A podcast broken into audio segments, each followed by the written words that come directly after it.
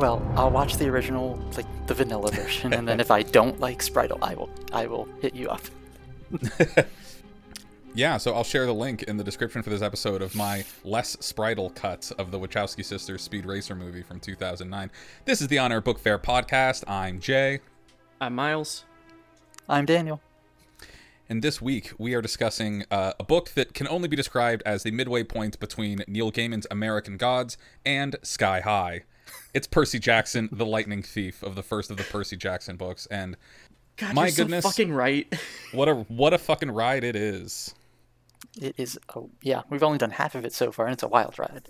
We read uh, chapters one through ten of Percy Jackson and the Lightning Thief. mm-hmm. So tell us about it, Dan. Wasn't this your pick? I actually I think it was one of you guys who suggested it, and I was like, yes, I will do it, sure. Um, but okay, so I was actually I never saw this at a book fair because I was a little too old for it by the time it came out. But all the kids in my summer camp groups were crazy for these books, and Mm. when I actually my first kid D and D campaign was Percy Jackson themed. It's where I learned Huh. that fifth grade girls are terrifying. like yeah, They are. There's no uh in this book there's no female peer of these kids that is not some cruel force in Yes. a more or less capacity. and my players exemplified that. They killed it. And Yeah. yeah, there's a whole story. But yeah, Even So- even Annabeth is like a little spooky. yep. She can be pretty severe. Mm-hmm. Um yeah, I guess did either of you read this as a kid actually? I think at some point I, saw the movie for it and it was absolutely like you're on an airplane watching it, which so you don't really retain anything. Right. I yeah, I watched it. I was- definitely remember reading it, but or no, I remember watching the movie. I did not read it before. Um, well, actually, before today. Oh. Um, and it is it is striking going from like a little bit of memory of the movie to this. It's like okay, Percy Jackson. Yeah, no, he's like he's like a teenager. Oh, he's eleven. Okay, all right. Okay. Oh my god. Yeah, I'm And and all right, here's this 19 year old counselor in the cabin, and and Annabeth has a crush on him. Oh, there's a love triangle. Wait, nope, never mind. They're both 11. I forgot. Yeah. Or 12. But in the movie you would think in the movie you would think he's like 16 or something and then t- for going into this Supposed to be, because like, this is 15, 14. outs, outs, outside of animorphs that like deals with you know genocides and shit uh this is surprisingly like the most actually like violent and maybe you could describe it as like just death present like Mm-hmm. legitimately perilous of the stories uh, that we've read so far um in Yeah. stark contrast to something similar like charlie bone where it is we had the running joke where the evil witches will be like, "We'll get you next time, Charlie Bone," and then just do nothing, and nothing happens. Yep. Yeah. And they live in the same Ineffectual house, and they never actually hurt him. Yeah. Whereas here, it's like it opens up with the expectation. You know, I, I do appreciate the conceit at the beginning that you know this is Percy telling the story, and you know how it starts off with you know if you, I envy you for thinking this is fake, yada yada. If you're actually a half blood, you will probably fucking die. And And all they do is tell Percy about how he would die, he would be killed. They're trying to kill him. You're going to die. Everyone else in your position previously has been murdered. yep, yeah. heavy stuff. I also, oh my god, I found uh I was trying to think of what I could remember from the movie, just racking my brain about like what I remember from the movie. I remember a bit where the satyr best friend like gets into a hot tub with some ladies, and I remember that fucking Hades is played by Steve Coogan, which is incredible. Steve Coogan, oh my god. I remember getting very upset at the movie, and I am in the process of being upset at the book for making Hades Satan. Because Yeah. Hades Hades is not the devil of Yeah. Greco-Roman mythology. He's, not a like an fucking evil lawyer. guy. Um, can I say something? Um, Yeah. I've read all the books, and I've read some of the books in the series that follows this. Um, that he he does he definitely does take that into account. Like, I don't want to spoil too much, but like, there he makes it clear there are reputations and there are facts, and yeah, so he does. Just- yeah, we see some children of Hades later, not in this one or the next, but yeah. Okay, because I I mean I guess this is spoilers, but I thought from my memory of the movie that we did meet a child of Hades in this book. Did we? I- Maybe I don't know. He has several in the whole series. I okay, I must be misremembering. I straight up thought that that that the 19 year old who's the head of the um, Hermes' cabin is a child of Hades. Oh no, he's a I thought I legit remembered child of Hermes. Oh, okay. yeah. Because I was like, oh yeah, they're talking about oh we must have a spy in our midst for Hades. It's like, yeah, it's that guy. It's it, it's it's him because he's the kid of Hades in my brain. But Aw, uh, too obvious of a red herring. yeah. Well, no, our red herring is the is the daughter of uh the daughter of Ares. She's our she's our red herring villain. Cuz like no one's that much of an asshole for most of the like first big chunk of the book without it without it paying off poorly, especially since he's got to get I mean, we're getting super ahead of ourselves. There's My- a prophecy children- he's supposed to be betrayed by someone who's a friend to him. And it's like, yeah, it's it's gonna be that guy, but whatever. My my children's book uh, plot sense has been totally ruined by Charlie Bone just constantly going in directions that I was just like, oh, you missed you missed that doorway, you missed that opportunity. Charlie Bone's absolute incompetence does prime you for this. so yeah, so I, I, it I'd really like to, I'd into- like to it really clarify. Are you question, talking about like, the I'm sorry, incompetence this- of the book or the incompetence of the character? oh, I mean the character. I mean Charlie Okay. just being Charlie. But yeah. Let's shove my uncle in the in the freezer. Maybe he'll go back in time. there should be a children's books. There should be, but you know, all the books we've talked on about here. There should be like a Smash Bros. about these. I mean, you've got, you got like maybe one or two of the Animorphs. Uh, maybe maybe from the Animorphs you get Rachel and then Ax as a separate character. Uh, you got Charlie Bone. You got a Harry Potter.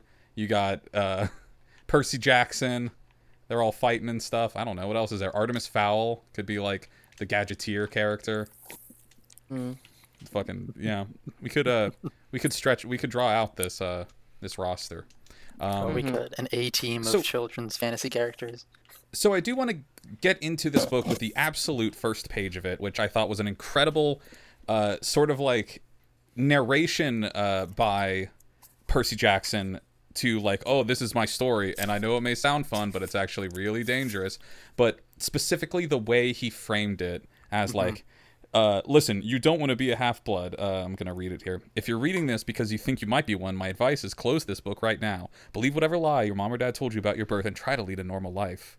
Yada yada. If you're a normal kid reading this uh, because you think it's fiction, great, read on. I envy you for being able to believe that none of this ever happened. But if you recognize yourself in these pages, if you feel something stirring inside, stop reading immediately. You might be one of us. And once you know that, it's only a matter of time before they sense it too, and they'll come for you. Are you a confused, lonely black sheep of your family, out of place, weird kid from the ages of uh, 10 to 14? With learning disabilities, With learned disabilities and behavior problems. Yeah. So, that, that- social that get framed as a superpower. you might be a fucking X-Man. it just it is the most welcome. It's immediately like welcoming into the world and like, hey, make an OC character. What would you like your secret godparents to be, and what sort of powers would that give you? It like it invites you to Oh, yeah. like create your little self-insert to the fictional world. I I think mm-hmm. about these a lot because when I was sort of of this age and I was getting really into Naruto and you know like or Digimon or other like fictional worlds that like supposedly you know normal kids sort of exist within. There's no specific chosen one narrative to like either be someone or not. Sometimes you're just like a kid going to a magic school. So like what's your thing? Um, and I put myself in that a lot, and I always wondered like what kind of person would I be if I went to Magic Mm-hmm. Boy Academy? Um, And this right out the gate is just like you you're reading these books do you feel like you would want to be in this world uh don't but also that's reverse psychology for a kid Yeah. It, Yeah, I, That's why a lot of my campers, like, I remember some of them, you know, playing on the playground and saying, you know, oh, I'm a son of Apollo, yada yada. So it was, they did, it worked. it immersed yeah. them. truth is i think and maybe it's just me saying this uh apollo's the only real choice science and music and like apollo fucks apollo doesn't have like beef you know apollo isn't Doesn't specifically like beef. held back by a lot of stuff uh apollo's like seems to be like the most chill like the one you want to be I don't know. I'd be down to be a, I, I I'd be down to be a, a, a son of Hephaestus. Oh yeah. Oh my god, dude. That's like going to you know, that's like going to the technical school in college. You fucking you get a bit of carpentry. I mean, you know, you could go into welding, but that's kind of obvious. So, you know, you get an apprenticeship with the pipe fitters union and everything. I mean, it'd be good. Yeah. You got a Yeah. stable career ahead of you as a child of Hephaestus.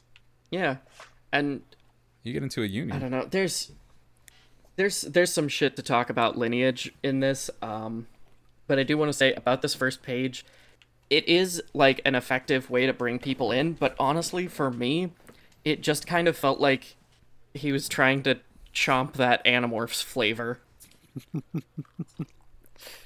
Because every single mean. Animorphs Just book like- opens the exact it opens It's that true. exact same way. Look look around you at all the people in your life. Do you trust them? They may not be real. You see, we're a normal kid like you, but we're fighting a secret war with aliens. Yeah. I don't know if he ever actually read Animorphs, but Did your mom yeah. did your mom start acting weird after she went to the doctor and got a new prescription? Maybe she's being mind controlled by the aliens. Oh, okay. Get the get the secret alien pills from the closet. Throw them in the sewers. I- okay. Okay, I think honestly that brings me to something that I have been frustrated with this book about already. Mm-hmm. The fact that later down the line, it's like, oh yeah, you don't have dyslexia and ADHD. Your dyslexia is because your brain is hardwired for ancient Greek, and th- your no, ADHD is actually your your demigod battle instincts. You've got the That's heightened your- reflexes of an X-Man. Yeah. I will like- say, um, Rick Riordan added those in because his his oldest son has ADHD and dyslexia, and I know, yeah, I, but, I, yeah, I, know- recognized it.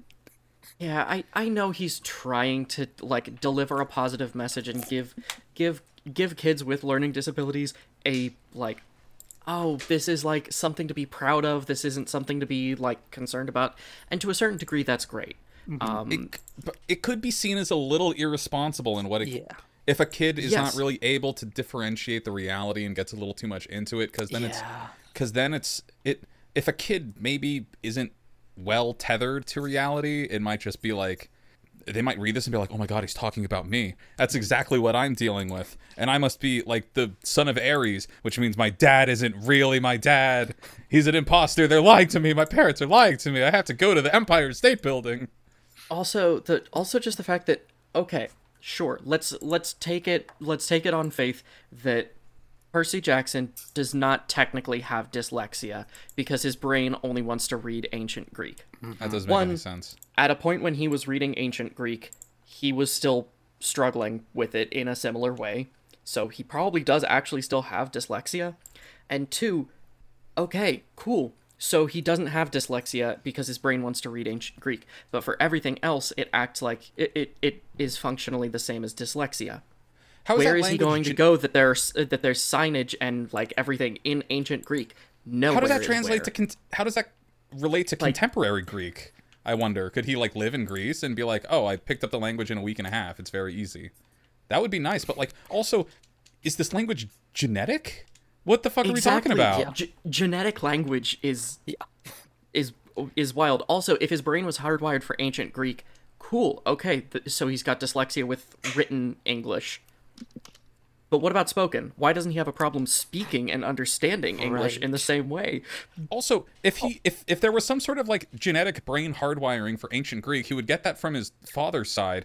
Uh, The the the, the god's side, like why would we? Why, why do the gods not have a problem? Did the gods have a problem speaking English? Apparently not. Wait, Wait, does this mean ancient Greek was a language given directly from the gods, like some Tower That's of the big, Babel? that's the big question. Why would they lock in on that one? There's like because there's like thousands of years intervening like ancient Greece and, you know, modernity, even like, Yeah. you know, renaissance modernity or anything. So, The gods Like, what didn't give happened us in between that? Why did they- Indo-European. oh yeah, Indus River Valley, fuck them, they weren't real. Um but it it, th- it I, I just the the timeline is like so strange and inconsistent. Um Yeah. and why yeah like it's like the all the supposedly in the timeline of this ancient the civilization of ancient greece such as you know the parthenon and socrates and what have you that was the sort of era that was maybe a century or two of time when the gods were really just like oh let's fuck around with these humans. Let's get deep into the human stuff. And then like the gods got locked either gave them the language of ancient greece or like learned the language from the humans in which case they locked into it. But either way like it's just not how language works. Why would they I- lock it's- into it right there? Why wouldn't they want to learn any of the other languages of their later like worshippers or humans or whatever? It like it Yeah, e- especially since in theory, they're, I mean, the Titans also, but they're the first gods to exist. Mm-hmm. So any mythology for a civilization that predates the Greeks is wrong, and it's just it's just it's just stories. Those other ones don't exist. Is it something from a future book, Dan? Well, no, not future book. Side series. He has a series for Ah. Egypt and uh, Norse mythology. Basically, Oh. Wait, wait, wait. And but they like all- with, is, but is Percy there? not Percy directly, but um, relatives of some of the characters play a part in those. Or so the, yeah, this is this is a big All this is the the answer to a big question I had. This is the answer to a big question I had, which how many other pantheons exist in this universe? Because that's what Yeah. sort of bridges it to uh, uh, American gods, where all sorts of gods of all sorts of cultures, even like uh, abstract ones of the uh, contemporary age that nobody even actively like consciously worships. They these are all real because they are they exist as like a function of like the underlying psychic energy of human collectives they're like manifested uh by faiths and beliefs but like Yeah. so th- these but the in percy jackson they exist regardless they have they have been having like a cosmic history of their own that humans have like caught glimpses of sometimes but like yeah, it's it's it's Yeah. it seems like the gods were it seems like the gods existed thousands of years ago in ancient Greece and then uh yada yada yada and then now they're here in America Yeah. and there's like very little sense like connecting these things and they always talk about like the west and western civilization and that Yeah, just brings into question uh, like well what about the east? Like fucking is are there like is there a separate Percy Jackson book that's all about like Shinto? Uh like do does or in like side stories does Percy ever like you know take a trip to Japan and meet the tiger that guards the eastern gate or something? Yeah, and and and not just that, but they talk about how the gods travel with the heart of the West. we Um, we're we're, gonna- we're we're gonna get to it getting I have a there, lot yeah. I have a lot of quotes that we really need to unpack this heart of the west stuff But especially but the now. but the idea that they travel then accounts for like other mythos like oh okay norse nor the norse pantheon is like technically just other aspects of this greek pantheon that's the one true pantheon Um, yeah so there is an argu- argument that can be made by like oh the the the gods have gone by many names. What we call zeus other people have called odin or shiva i guess. And it's like and it's like okay you can say that. It doesn't make a lot of sense but at least connects them. Like where is ganesh in this whole situation? Let alone jesus. They never even bring up oh, jesus. oh yeah, well they do talk about the judeo-christian god and and it's just shrugged off as well we're not going to talk about metaphysics. Yeah. And god as like a I- I- universal abstract Like, of sure. what a god is is like something else Yeah, that was that was. but it inter- just, like- interesting. how many of those undetermined kids who like never get claimed by their parents aren't getting claimed because they're in this place that's entirely devoted to the Greek pantheon and they're from a their ancestry is a completely different one. Like you you spend your entire childhood being like, yeah, you can't leave this place or you'll be killed, but also your your parent just doesn't want to have anything to do with you. They don't want to acknowledge you whatsoever. And then you go out into the world and fucking Osiris pops up and is just like, "Where the fuck have you been? I've been looking everywhere for you." Percy Jackson walks into like the undetermined uh, uh, camp cabin, and they're like, "Yeah, we don't know which Greek god this kid is like the child of," and the kid has like a blue elephant trunk. oh God. okay. I so Percy say, Jackson. th- this wanna this girl's name is Anna Tarasu. I, I I wonder what Tara what Greek goddess she descended from. Oh man, you know, But fu- also, I mean, how I could they not figure out Percy's lineage right It's from the really beginning if his fucking name is obvious. Perseus? Oh, God, Perseus. it's all no. I d- And so I didn't the even. water I didn't even. I didn't really pick up that part, but like from the start, it's just like, and then in a critical moment of uh, high adrenaline, Percy's like mind went blank, and then a big thing of water shot out from somewhere to protect him, and then he fell into a puddle and became instantly healed, and he heard the sloshing of the waves and the sound of a conch horn that made him invigorated with salty powers, and it's like, geez, I wonder what fucking Greek god he's associated with. Yeah. This may be an Come on. apocryphal story, but I saw an internet post where, in touring before the book came out, um, and teaching about like writing and storytelling to a bunch of kids, Rick Riordan told his, or maybe it was when he was still a teacher. Either way, he told a, he told a class of kids about his book, the son of the son of Poseidon, and one of the kids just raised their hand and says, "If you name it the son of Poseidon, the whole mystery of who Percy's dad is doesn't make any sense." I was like, "Oh, yeah, right. I should probably change that." And he's like, I'm sorry, I'm sorry, I gotta go call my editor. I'll just name him after a famous son of Poseidon. Yep.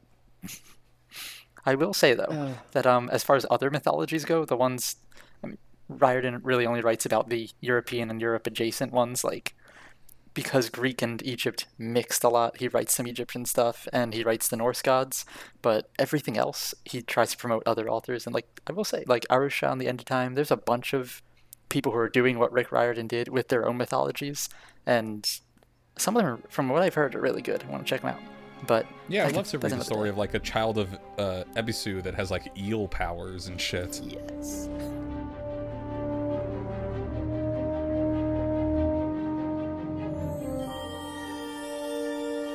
This book starts off. Peter J- Percy Peter J. Peter Parker is a normal kid who's going around in a museum having a hard time on his field trip because he's getting bullied by a girl. Uh, the teachers don't believe him. Uh, his friend is getting bullied, and he's like, "The teacher's me, and I gotta." Uh, and apparently, he goes to this this school that only studies Greek mythology and like teaches Latin, which I thought like, okay, that's not really the same time period, but Yeah. we're gonna he's gonna learn Latin and ancient Greek and all they do and he's got this one teacher who's in a wheelchair and all he ever does is study greek mythology and all these gods. That's the main focus of the school he's going to. And, and then he, I, I, don't know he, he gets bullied so hard that like water comes to his rescue like he's moana and the are there any interesting polynesian gods that they could anyway. Um I'm sure there are, the- but I don't I don't really know any off the top of my head. And then the mean math teacher is just like come over here to the bathroom i'm gonna turn into a beast and scratch your eyes out So he's like he- whoa how could this happen this this school is specifically a boarding school for troubled youths. Like rich troubled youths I'm I'm sorry, but like th- there is no possible way that a poor troubled youth, like we're led to believe Percy is, is going to this school. Mm-hmm. He's not going to be accepted to it. He he's just going to become like he's just he's just to have to go to night school.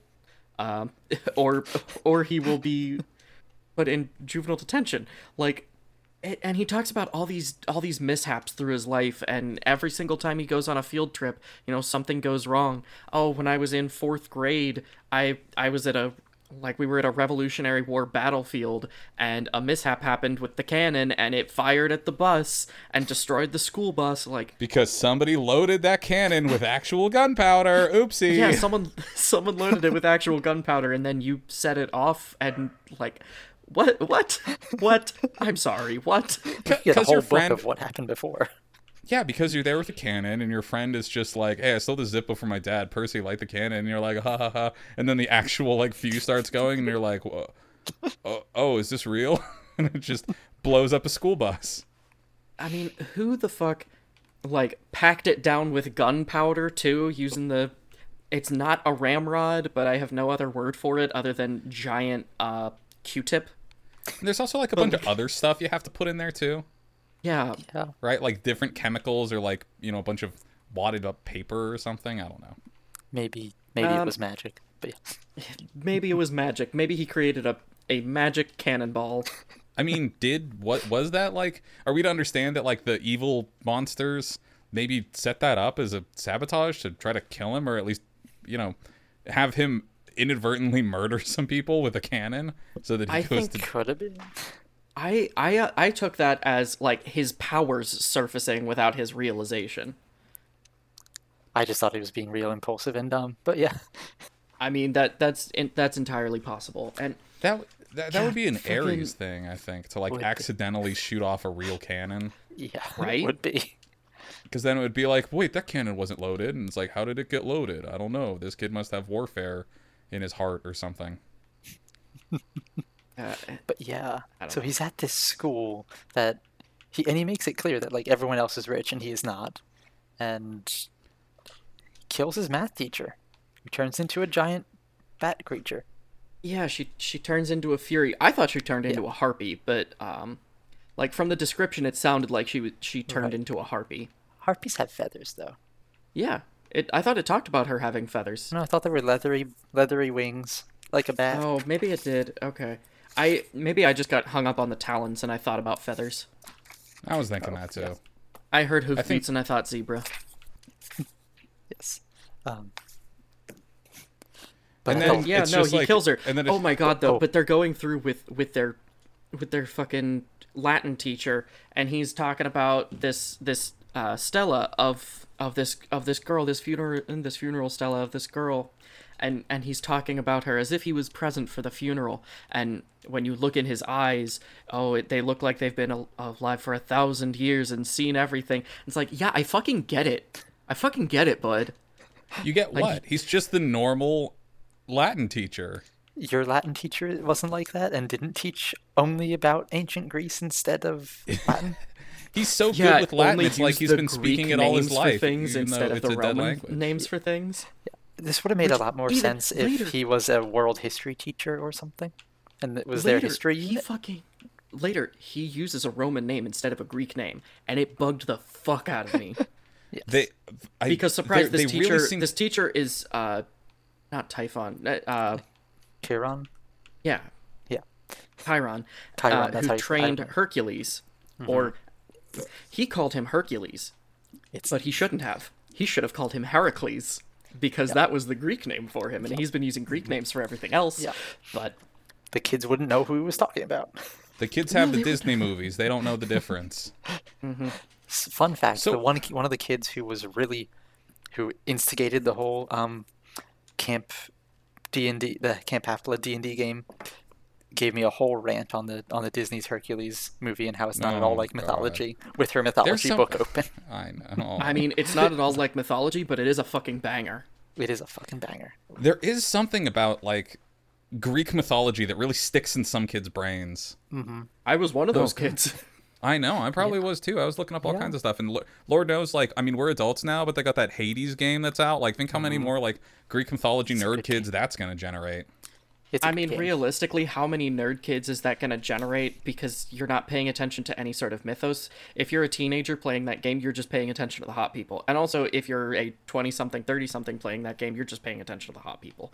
yeah, Um, you're horny for like Athena to step on your balls or something. I wouldn't know. No one. I mean, I heard that from a friend. Anyway, so, So- then he like goes back to this field trip in the museum, and they're just like, "Oh, nothing happened." Oh, wait. teacher is. S- Sorry, Yeah. I just wanted. To, the teacher gave him a sword. Yeah, the The- teacher yeah. gave him a pen that turned into a sword, which this is another thing that was left over from the movie. I could have sworn that his pen turned into a trident. Why wouldn't it? It would be it too would've made- obvious right. It would be too obvious right away. I think. Yeah, but it was yep. given by Poseidon. We find out later it was given by Poseidon for So his should have been. descendant. Yeah. It should have been a fucking trident. Um, which it might was it a trident in the movie? Did, do either of you remember? I didn't see the movie Oh, that's beyond like a few seconds in the Lotus Eater Hotel. Um, yeah, but but yeah, the he tosses him a pen and he clicks it and it turns into a sword and we find out later that that's a sword that can still kill Percy. So like. That was fucking stupid. Just like why why'd you hand me why'd you hand me a pen? So the teacher did this, like, took the opportunity to be like, Percy, quick, defend yourself. It's a monster.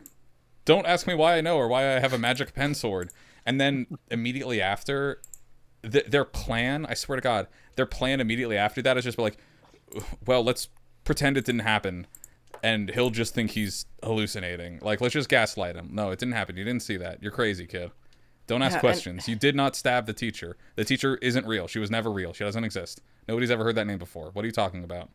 Yeah, uh, the the fucking weird thing about it though is just like yeah, they choose to do that because oh, the more you know, the easier it will be for them to notice you. It's like or hear me out here. Tell him and then you safely escort him to Camp Half-Blood yourselves. You do that as people in positions of power and authority both at that at, at that camp and at this school. Like you you can do this thing. Yeah, you can, because you can mom bring already his mother knows. along. You, you can bring his mother along and be like, "Hey, he got fucking attacked by a fury. He needs to go there now. He is He killed- not going to be safe." No, he killed a Fury with a magic sword, and I consider that toothpaste out of the tube. Yeah, Absolutely. like it, But it's no, time. he's got to stick around and get shitty grades for a little while. Which you know what? I do appreciate a I do appreciate how oh, you know, I was going to say how rare it is, but it's actually pretty common now that we've been doing this. How often like the the main character of these young fantasy series are just really unimpressive academically. Like they're they're fucking dumb a lot of the time. I can only Especially think Charlie Bone. Charlie Bone's so fucking of fucking stupid. dumb. I can think of be, like, only one example to the contrary. It's a slight tangent. It was a book one of my students recommended, and I read the first ch- half the first chapter. and I was like, nope, hate it, because um, the main character is a uh, 11 year old who moved up to high school because she's a super genius with a photographic memory, and everybody thinks she's great, and Okay. she's also famous. I was like, yeah, I hate it. so yeah, no thanks. no, Artemis Fowl gets a pass because he's a terrible little shit, he, he's and And that's the whole point is that he's like a weird genius child. It's, it, it's he gets what's Artemis Fowl is Yeah, Yeah, he's just no one likes laboratory. him. No one likes him. That's that's the difference that makes Artemis Fowl not just like a fucking Gary Stu because Mm-hmm. no one fucking likes him. yeah. Yeah, he's smarter than everyone else. and he sucks and he doesn't have everyone any friends. fucking hates him. That's why it works for Artemis Fowl and doesn't work in Keeper of Lost Cities. Exactly. That's the yeah. Man, we should do Artemis Fowl sometime. Love that book. I'd be I, down. I, I've been thinking about that one for a bit, honestly. Mm-hmm. I have it at home. Maybe after Christmas. Anyways, I got like I- the yeah. second or third Artemis Fowl book once for Christmas, and I hadn't read any of the others, and I started to read it and like, no, no, I can't do this. I don't know any of this. Um, so what happens to Percy Jackson then? He's like living he's living in these dorms and stuff, and he's like, But I swear to God, I saw the teacher turn into a monster lady. And Yeah. everyone's And he's got this lying best to him friend. and every Grover. oh yeah, Grover. Yeah. Named after the titular Cleveland. I was gonna say named after the titular blue fuzzy monster, but okay. Yeah. uh, named after the titular anything is just a great joke to say about anything that shares a name. But but Grover Grover's a satyr. And Grover's been looking out for Percy, and one night Percy like catches a eavesdrop on a, eavesdrops on a conversation between Grover and and his teacher Chiron, who's not Chiron. He's Mister something. He's Mister Dilf. Um, Grover, I Mr. hardly Brunner. know her. Okay. I I honestly I can't remember his name That's fair. in large part because it's just like yeah whatever I don't care. I I know, know that he's the. I know that he's the centaur who's played by Pierce Brosnan. Like th- he's just he's Dilf Centaur. Wait, to was he fucking Pierce Brosnan? Uh huh. yes, we are. I'm I'm all fucked up on this now. That's crazy. Right. What? I mean, Pierce Brosnan makes sense as a centaur. You can sort of see him as a centaur, but I want to see him in the wheelchair as just the He, teacher. he Oh. makes sense. He makes sense as your as your charming middle-aged Latin teacher. It, it's good casting. Yeah. That's so weird. Excellent. Uh, But, And they but give- yeah, they're so they talking give- about like oh the the the summer deadline and all of that shit. And this is a fucking plot contrivance that I fucking hate. This this whole this whole summer solstice deadline thing and the plot surrounding it is just fucking dumb. I'm sorry, but like it is. it makes it makes no sense. like, oh, you have until the summer solstice to return my lightning bolt because Zeus's lightning bolt got stolen. Um, and he blames Poseidon, and Poseidon's like, I didn't steal shit. You have until the summer solstice to apologize to me. It's like, could, could Why we not? give him give him like half a year to sort this out? And they're like, hmm, I want to see where this goes. And like, oh, Percy's at the center of it. Percy probably, Percy probably stole it. Fucking when? yeah. Well, he Fucking went to New York City at one point, which he means he, got into the elevator and snuck into Olympus. But he didn't then know stole he the was thing a- and then escaped because he's the master thief of all demigods. Yeah, and why don't we, know you know, investigate the demigods who did straight up go to Olympus over that same winter break? Why don't we investigate them? Nah, nah, nah. It's not any of them. It's clearly Poseidon. Poseidon's the only one who's ever tried to usurp Zeus. The Yeah. only To one who would fair, have Zeus any reason to be very dumb. upset with Zeus. Like, Zeus is canonically dumb in Greek mythology. I know, I know, but like, I think I think the we're rest getting a of the little gods aren't necessarily dumb. This is true. especially Someone- Athena. Oh my god, the the ingrained the ingrained language actually reminds me. Why the fuck is there in are there ingrained rivalries? Yeah. Like if you are a child but it uh, okay, but it's actually not ingrained Yeah, either Annabeth because is, like, Annabeth purposefully- Annabeth is like, yeah, no, I'm yeah, no, I'm totally cool with you. Oh, you're a child of Poseidon? Well, never mind then. We can't actually be friends. Like isn't the whole point isn't the whole like emotional point of coming to the realization that you're like the child of a callous and indifferent deity is that like you you you would want to act against them you would want to act in mm-hmm. spite of them and differentiate yourself as an individual to like not just be not just number one to exhibit the archetype of what like people think the personality of that god is like but also then like engage in all of the uh yeah rivalries and specific little petty slights that you know because they're the greek pantheon are the dumbest bullshit you could possibly get bent out of shape over And why do all the children of Athena have blonde hair? Why do all the children of Athena have blonde hair? They should not. They should not. shouldn't. They. You got all of the She did not dominant have blonde genes curly solid hair. snake What the fuck? Athena did not have blonde curly. hair. No, she does not. yeah.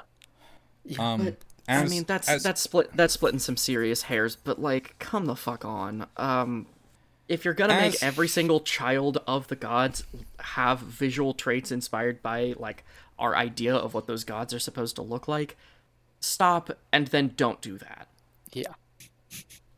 because that's fucking dumb. So as Especially pers- since then you could just be like, "Oh, cool, you're one of the you're one of the undetermined kids. Um, well, what do you look like? Yeah, okay, yeah, no, you're you're you're this god's kid. it should be really easy to tell you know Get the fucking get the get the field guide to God children. Where- Where where's where's my taxonomy for demigods?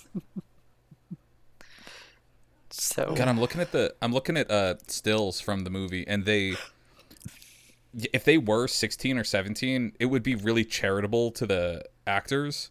The idea that these characters are 12 ish is baffling. yeah, I think You- the you movie fucking, did like, say you, that like, they were 16. Things. Yeah. Yeah, Yeah. I'm So I'm at- sure they did. They they moved it from sixth grade to you are 16. Yeah. So as um Percy is and I swear to God, mused about my lunch must have been contaminated with magic mushrooms or something. And I thought, oh, I'm we're we're catching a little drug references in here. This is honestly a little bit one of the more actually adult uh, books we've read on that regard. But um, oh my God, I've also kept track of uh, brand names that get dropped. Uh, early on, I caught Lunchables, Cheetos, ESPN. I'm just like, all right, let's go, let's go. Um, A whole lot of coke. A whole lot of Coca-Cola. I th- it must have had a must have had I think the movie absolutely must have had some sort of a brand tie-in. Um as, we'll we'll get to Dionysus later on, but um Yeah, we so he eventually is just he gets kicked out of private problem child school and has to uh, go back to his mom's place. And i i caught this line uh he his mom lived in a little apartment in the upper east side. And i thought upper east side? Isn't that like a pretty well heeled part of new york and i looked it up right then and the current median rent is uh about 2850 which is like substantial oh that was for a one bedroom by the way Oh. Yeah. So a th- yeah Yeah, yeah, the the Upper East Side is not a poor area. So it was again drawing into question like is he's going to private school for troubled kids is he like rich is he not and like you know humble with his normal mom who just works at a candy shop um is are are they getting are they get do they get checks from Poseidon i'm starting like- to think Because, like, they must have she, something. She works at a candy shop in Grand Central Station and his stepdad manages an electronics store. How are they how are they affording this? And it's like, "Oh, this this trip out to the beach, that's coming out of your clothes budget, right?" Like, close budget you know what? Uh, You know what? Honestly, maybe this guy plays poker with the super all the time. Maybe he's got some sort of deal with the landlord. He could. Yeah. he mu- He he's wins mobbed often up enough to not have to pay rent. look at this guy his name is what what's his name is Gabe, Gabe Ugliani Ugliano. Yeah, Gabe Ugliani. the worst stepdad In case you didn't know, we were supposed to hate this guy. I mean, He's mobbed. No, he's mobbed up. He's sucking that gabagool. You know. That's the thing though. If you wanted to make him the most stepdad, you wouldn't make his first name Gabe. What's the most stepdad name you can think of? Because for me, it's Rick. Yeah. I was gonna say Richard. Yeah. Yeah. Richard, Rick, yeah. Yeah, and and the problem is Maybe he wouldn't Dean. name the character that because that's his name. this I is my see- stepdad, Rick Ugliani. You know what's you know what's another stepdad name is Glenn. It's Ugly Dick. But Glenn's like, but Glenn is like a nice stepdad name, like the stepdad who's Mm-hmm. like really trying. yeah, that's that's sweater vest stepdad. Yeah. yeah. Rick is, you know, Disney movie villain stepdad. Like, Rick not- is tracksuit stepdad. yeah, okay, that's what Yeah. I Glenn is I mean, sweater, like, is uh, like sweater Parent Trap stepdad. style nemesis. Or the stepdad from the Santa Claus who was always wearing those fucking sweaters. Yes. I think the stepmom in in Parent Trap actually did wear a tracksuit frequently. She did. Oh my god. I only yeah. know because we watched this Wait, at who was? camp last oh summer. my god, who was the mom? in s- Shoot, it was Missi um, Pyle. Yeah. But this isn't Parent Trap. No, this Um, is Percy Jackson and Gabe Ugliano. Yeah. He Stinking he up goes place. home. He goes home. Um and over the course of it, he's like, "Hey, hey, uh Grover, are you looking out for the ki- uh, for for kindly folk or the kindly ones or whatever?" Yeah. He's like, "No. What you What do you know about that? You don't know anything about that."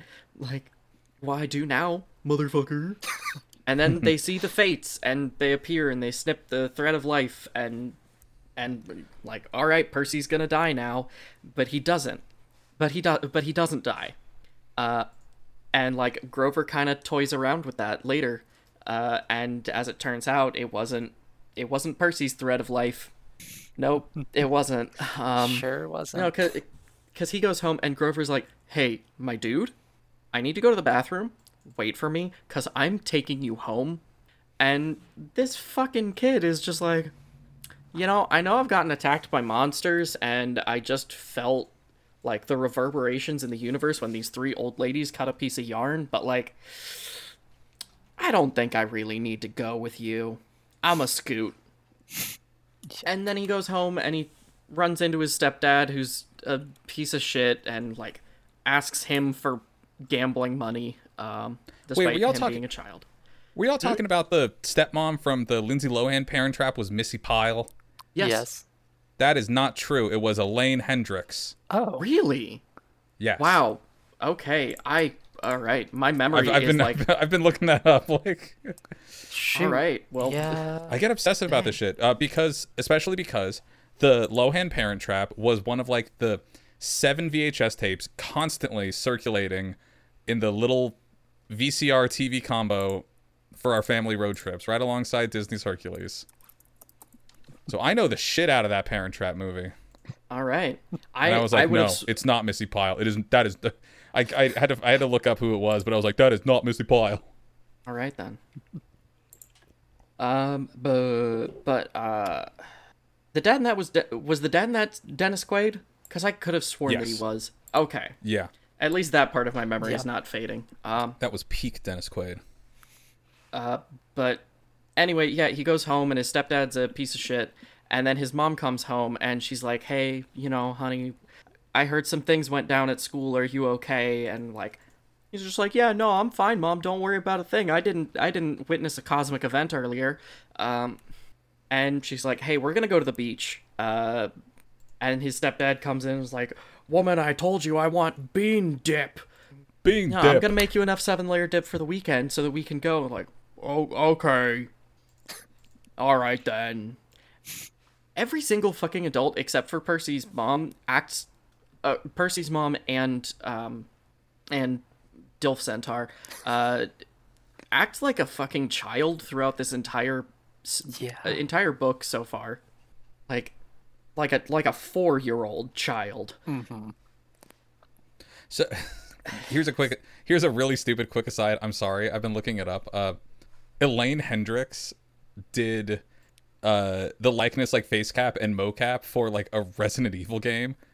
Oh, wow. Resident Evil 5 Lost in Nightmares, Resident Evil Resistance.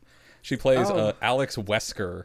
I guess probably related to the the Wesker guy, and I'm just Mm-hmm. I'm looking at like I'm looking at digital Elaine Hendrix right now, and just being like, my God, I gotta. I'm, j- I'm falling down a rabbit hole. I need help. Resident Evil Resident Evil 5, the best Resident Evil game, not one that made ev- one one that made everybody happy and definitely had zero racism as a part of it. Definitely wasn't a wickedly racist Resident Evil game. Yeah, but Elaine Hendrix. Christ, oh my God. Um, right. Let's anyway. keep talking about this book. Yes. But yeah, so so Percy and his mom go out to the beach. They go out to Montauk. Um, Where she they met pass his by, dad. yeah, where she met his dad, and like, You know, by the ocean, where Percy always feels at home. yeah, And, and, you know, and it, it makes Percy he loves think the about ocean. His, it makes Percy think about his dad. This this wonderful memory of of his dad smiling down at him in this like wonderful pale golden light, and it's like, okay, for what I, like my brain shot to Eternal Sunshine of the Spotless Mind, but that's just because of the like framing of that memory and the fact that they're in Montauk. But fuck, I need to rewatch that movie at some point. Yeah, it's, really very good. good. What does take place in Montauk? Uh, yeah, one of the like prevailing lines is "Meet me in Montauk." No shit. Um, that's where they have their beach uh, scenes. Anyway, um, but yeah, so they go to this cabin and it's it's it's great. It's wonderful. Let's go to Montauk when there's giant fucking storms happening with the ocean. Let's do that. And then they wake up in the middle of the night and Percy's mom just says, "Hurricane." And then suddenly there's a pounding at the door and Grover's there and he's like, "It's right behind me. We got to go." and they drive and drive and drive towards half uh, half blood camp half blood uh, the half blood valley in long island. Um, and yeah and, and and they're being chased by the minotaur. Yeah. yeah. Eh, casually just chased by the minotaur. Uh who Very And just and just and just dancing around it so yeah, hard. we- about it, like, wearing oh, and it was a big tidy whities it was a big man with a big a bunch of hair on his face. It looked like a blanket. That's not a blanket. Oh, he's got horns. Oh, he's got some sort of head like a horse or a cow. Oh, uh, but a body of a man, but the head of a cow, but the head of a man, but the body of a man, but the head of a bull. I wonder what kind of Greek mythological creature this is.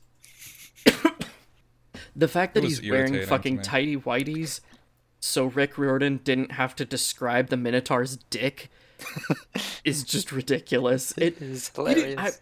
I- You didn't have to at all. You could have said maybe just he was wearing jorts. You didn't. You you didn't have to. worse. or, or a loincloth or You something. didn't. A loincloth. Mm-hmm. You didn't have to mention what he was wearing at all. Nobody would have thought about that. I he's writing he this book and he's was like, but they're gonna. He's he's writing the book, but he's like, they're gonna think about the Minotaur's dick. Is it a man's dick or a a, a bull's dick? Come on. I mean, I I mean, mean- tidy whities. I mean, I'm pretty sure Percy got a pretty good look at it. Uh, but Oh yeah. You got let's that, talk about the got that Hulk's dick for a second. The Minotaur's in tidy whities, and he's like, you know, about to go in for the kill. So you know he's like half chub. So you're seeing that VPL, you know, the visible penis line. Yeah, and yeah, and and then and then Percy's like, and then our car exploded. Oh, but wait, it actually didn't. And Very can't fucking get around the goosebumps. goosebumps. I, I thought about that. Honestly, the the first page of this book kind of felt goosebumps to me too, a little. Yeah, Um, Oh yeah. yeah. The whole, but, I like- wish I could pretend this was fake kind of thing. Yeah. Yeah, but fuck. Um, but yeah, so so he fights the Minotaur for a little bit, and then the Minotaur knocks out Grover and crushes his mom. Just grabs his mom by the throat and just poofs her into golden light, um, which is different from the like ash and sulfur that the monster turned into. Yeah, so it's also different definitely from a not her soul going to Elysium. Yeah, it is different Um, from a corpse. yeah, it's different from a corpse. Yeah, no, we we get around, you know, him having to see his mom's body by just having her turn into golden mist. Uh, and when have when has golden mist ever gone poorly in a Greek myth? Oh wait, hold on. Uh, which one of Zeus's children was conceived by a human woman and Zeus has a golden mist? I want to say it was Athena. I thought Athena came straight out of his brain. Straight out of his. She did come straight out of his brain, but at one point he, I know he impregnated so. No, he impregnated someone as a golden shower. Cannot make that up. He, yeah, he he impregnated someone as a golden shower. He was really experimenting with some some kind of out there shit. You think Poseidon's into water sports? Hey. Fuck. Um, and Do they, do, so do so they have th- inherited kinks? Let's get into this. we're gonna we're gonna get into it. Um, but so you know what you know what gets into the Minotaur is his own horn right in the guts. Yep. Uh, Yep. So Percy Yeah, has taken Percy his snaps it off. Percy's taken a life for the first time, and the Minotaur also Second just time. bursts into bursts into glitter or something. I don't know. time. Is that good? That's Oh, yeah, two second times. Oh yeah. Oh yeah. He's killed before. But they're monsters, okay, so their death is It's okay. They're not really dead. They just respawn. Not your mom though. She's you know she's in hell. They don't have souls, so they keep coming back. Like, wait, no, but shouldn't that be the opposite? If they don't have souls, they're dead permanently. But if they do have souls, they get reincarnated. No, n- no, no. they don't have a soul that goes anywhere, so they just respawn back at home. Yeah, Yep.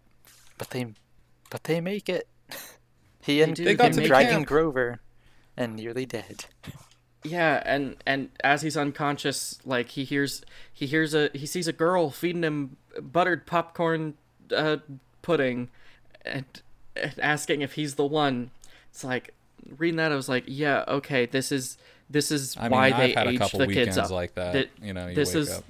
this is the bit for why they aged them up for the movie so that they could use this to create a love story instead of like what i'm going to assume is like maybe a childhood crush that gets developed into a romance several books down the line um, Yeah, when they're Yeah, 16, they can be in plot-savvy. love, but when they're 12, it's like Ponyo and Sosuke, you know? yeah,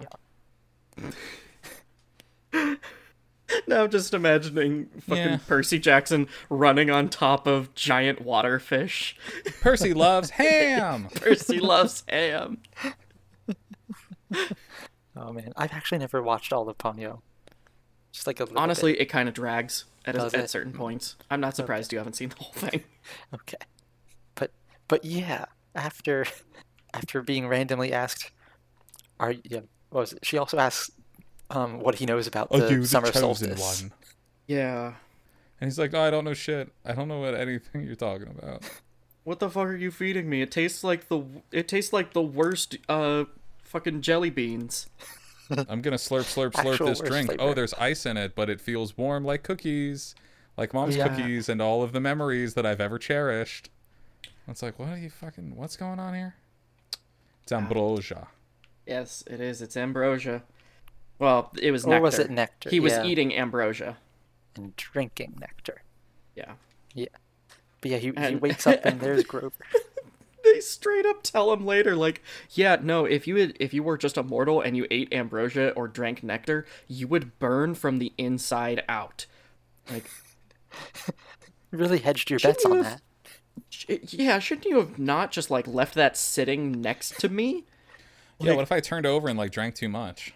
Because it was good, dude. It felt like all the love that I've ever experienced is what it Yeah, tasted and- like. And Grover even straight up said, "Yeah, you probably shouldn't drink any more of that." Like, how many how many kids have fucking died at Camp Half Blood because they either weren't actually a demigod or they had too much of that? Like, what what what was the process like for dialing in how much uh, nectar and ambrosia the demigod kids can eat? Here's my an- here's my answer. Fucking Dionysus runs this camp, and there's only like two of his kids there, because they fucking found out the hard way. You don't go slurping that down. Yep. Yep. That tracks. Yep. How long before how long before Percy is going around the big house at Camp Half Blood and he finds the world's first dildo invented by Dionysus? Bro, no, it would be uh, Prometheus. I don't know. Let's workshop this. Prometheus. Prometheus, like Prometheus, gave fire, but then gave them the vibe vibrator, and it's like, No, no, straight up uh, Dionysus invented the dildo in oh, is that uh, real? Greco-Roman mythology. Yeah. Oh wow, I did Uh, not know because- that one. Yeah, as a as a reward for some mortal, he agreed to he agreed to let the mortal have sex with him, but the mortal died before their bargain could be completed. So he made a wooden replica of that mortal's penis and and fucked himself with it to honor the agreement. Oh, That's so that great. sucks. Actually, It, I thought I a- thought what he was it was polished wood, was- but No, But, that yeah. sucks. Actually, he It fucked does. himself with the dildo that he made. I thought the whole, I thought the concept of that is what he was going to make a dildo after his own dick and then mail it to the guy in Hades to get fucked with it. but but yeah, no. Um, in in the world of Percy Jackson as well, most likely. Percy Percy's hanging out with the guy who invented the dildo, which is an interesting person to talk to. Yeah. Yeah. Yeah. So he. So uh, Percy. wakes Percy up. wakes up and is like, "Oh, where am I? My mom's dead." You get I'm gonna Dionysus's grieve kind kids over a into the bit." arts and crafts, like into the wood shop, and it's just like I don't know, I don't know why. Like I, I even adjust everything. Like I haven't used the lathe or anything, but it just keeps turning out. It, it just keeps turning out into this like smooth cylinder, and Dionysus, Mr. D is just like, uh, yeah, no, um, yeah, I'll that's take weird. this. Yeah, let me. Yeah, let me. Let me look at this in my office. You're uh, you're you're banned from the woodshop. Dionysus fucking, you know, learns how to order a flashlight. Oh, these mortals will come up with anything. hey, Zag, my man, have you ever found the Aneros prostate stimulators? That was my favorite. That was my favorite voice acting in Hades. Dionysus was, it's- just like, "Hey, Zagman, what's happening? You hear about this thing the mortals came up with? It's called aspartame. It's like sugar, but it's not. I love it." Yeah, the the voice acting my for guy's just pounding diet is really good. Um, yeah, Yeah. he's pounding diet sodas because he's he's been kicked out of Mount Olympus temporarily, and also he's not allowed to drink. Yeah, he's on the wagon now. Fucking Yep. Dionysus has got his 30 day chip. Yep. And this is one of the few like middle grade novels where you get out explicit references to alcohol and like Percy Yeah. Yeah. mentions that yeah, I've been around adults when they're drunk. It's like Yeah, and hmm. he like he doesn't outright say that Gabe is abusive, but he does. But he Like doesn't. an an awful, like mean Guido. It's implied, you know. Oh, Oh, fucking speaking speaking of the fucking alcohol references and stuff, like at one point, so like uh, t- to catch people up a bit, like the guy who runs the camp is Dionysus, and he's like, oh, "I'm stuck here. I just play pinochle," and he watches over the half blood kids, and he uh Percy goes to like you know goes to the cafeteria at some point, and they're like, "Oh, I don't have a drink," and they're like, "No, you get one of these cups, see," and you just like wish for whatever you want to drink, non-alcoholic, of course. And I thought if I was there, there, I'd be like, "All right, give me no duels then, if you're gonna be fucking specific about it." oh, but what he does ask for, he's like, "I want a cherry coke," and it like fills up, and he's like, "I want blue cherry coke," and it becomes blue, and I. That's when I realized I'm just like, did they have a tie-in where for like a period of time they were selling uh limited edition blue cherry coke and go see Percy Jackson and the Olympians now in theaters. given how how badly Blue Pepsi performed, I'm gonna say probably not. yeah. I mean, maybe it was a dunk, maybe that was a dunk on him. Maybe Percy Jackson was like, uh, I want been. I want blue cola actually because what kind of fucking weirdo would do that? Like as a challenge to the cup, like he challenged the cup to make something so ludicrous as a blue cola. Can I? Do you think you could make some kind of clear cola? I want a Zima. I want. I want. like, I "Give want Orbitz. I want Crystal Pepsi. Give me a vault. original. Uh, give me an I want original a, I want a Cherokee red, and everyone looks at Percy like, dude, what? What? You want a what? No, it's a cherry soda. It is. It's a cherry vanilla soda, and uh, not not great iconography. Um, but it is. But it is a cherry vanilla soda. It's real. Um, Give me an Ecto Cooler. I want to like. look- I, I feel like I, I wish I, I really wish I knew more about discontinued beverages. give me a Pepsi Twist, the Pepsi that had lemon juice in it. A Fanta pineapple. Give me one of those uh, fruity sprites. Give me a cranberry sprite out of season. Get me Mountain Sprite Dew. Uh, get me Mountain Dew inversion, the lime lemon Mountain Dew. It just tasted like lime jello. It was delicious. Uh, Give me a new Coke. uh, Give me the original 7 Up with lithium in it. A holiday spice Pepsi. Give me some Fruitopia. oh fuck yeah, Fruitopia. Okay, I had forgotten about that one. I mean, if I were there, I'd be like, I want a Ramune. Put the little glass ball in it. Yeah. Man, I want to go find one of those now. There's a ramen We place were- around the place around the corner. I guarantee you they have it. Uh, my girlfriend and I popped into uh, an Asian supermarket in Pittsburgh recently and uh, found like a yogurt drink, which was delicious. Yeah, yogurt drinks are pretty common. What was it like? Was it a yogurt drink or was it like Yakult? It was yogurt, I think, or it, it wasn't like creamy, but it was like yogurt flavored. You know, I mean, I got, I literally, I got yogurt flavored soju downstairs right now. Okay. But I, that's oh, alcoholic, so you can't get it. I oh, I would absolutely if we're talking about you talking about Asian markets just makes me think, oh yeah, no, I'd absolutely ask for some of the melon cream soda that I get mm. anytime we go to an Asian market. I want taro milk tea. You tell the magic cup, like, give me the original recipe Coca Cola with cocaine in it, and everyone looks at it and be like, it's not alcoholic. And Dionysus just looks at you like, fucking genius. That's one of my kids. You're Now one of my kid- kids, aren't you? Now that kid knows what's up. You're an honorary son of Dionysus for that, Zagman. Hey there, Zagman. How's it going? But yeah, he he gets put into this cabin because he's he's undetermined. They they can't figure out who his parent is, be, despite it being very clearly obvious. And, Uh, so and despite put- immediately getting bullied in the bathroom and having all of the water from all of the toilets come to his rescue. Yep. Yeah. So he gets he gets put into um into Hermes's cabin. And you know, there's there's 12 cabins here for the 12 Olympians. And it's like, well, I mean, I guess there's more than that. And they already say that, you know, you could be a demigod for a minor deity, but okay, sure, why not? Yeah. Um And, but yeah, like- no, like, he he meets he meets his camp counselor, this 19-year-old guy who everyone has a crush on.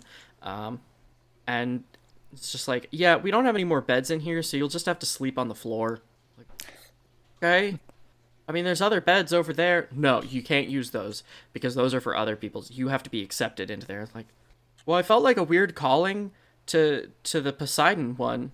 Is that weird? Should I should is that important at all that I felt drawn to that one? No, No. no. You have to have an No, actual sign from your parent. They Yeah, have to we need- actually give enough of a shit to say to everyone, "Yep, that's mine." We need a fucking literal symbol to appear above you before we can say, "Oh yeah, you're probably this." Like, I'm sorry, but like, in a world where all of the descendants of a particular deity look the fucking same, you shouldn't need that. Yeah. But whatever, fine, sure. Yeah. I think the implication is that if you're not claimed, well, eh, you can't really claim the right to be that god's kid because they they haven't said they want you yet. The gods are they, they don't shy away from the fact that gods are terrible parents. Like absolutely. ab-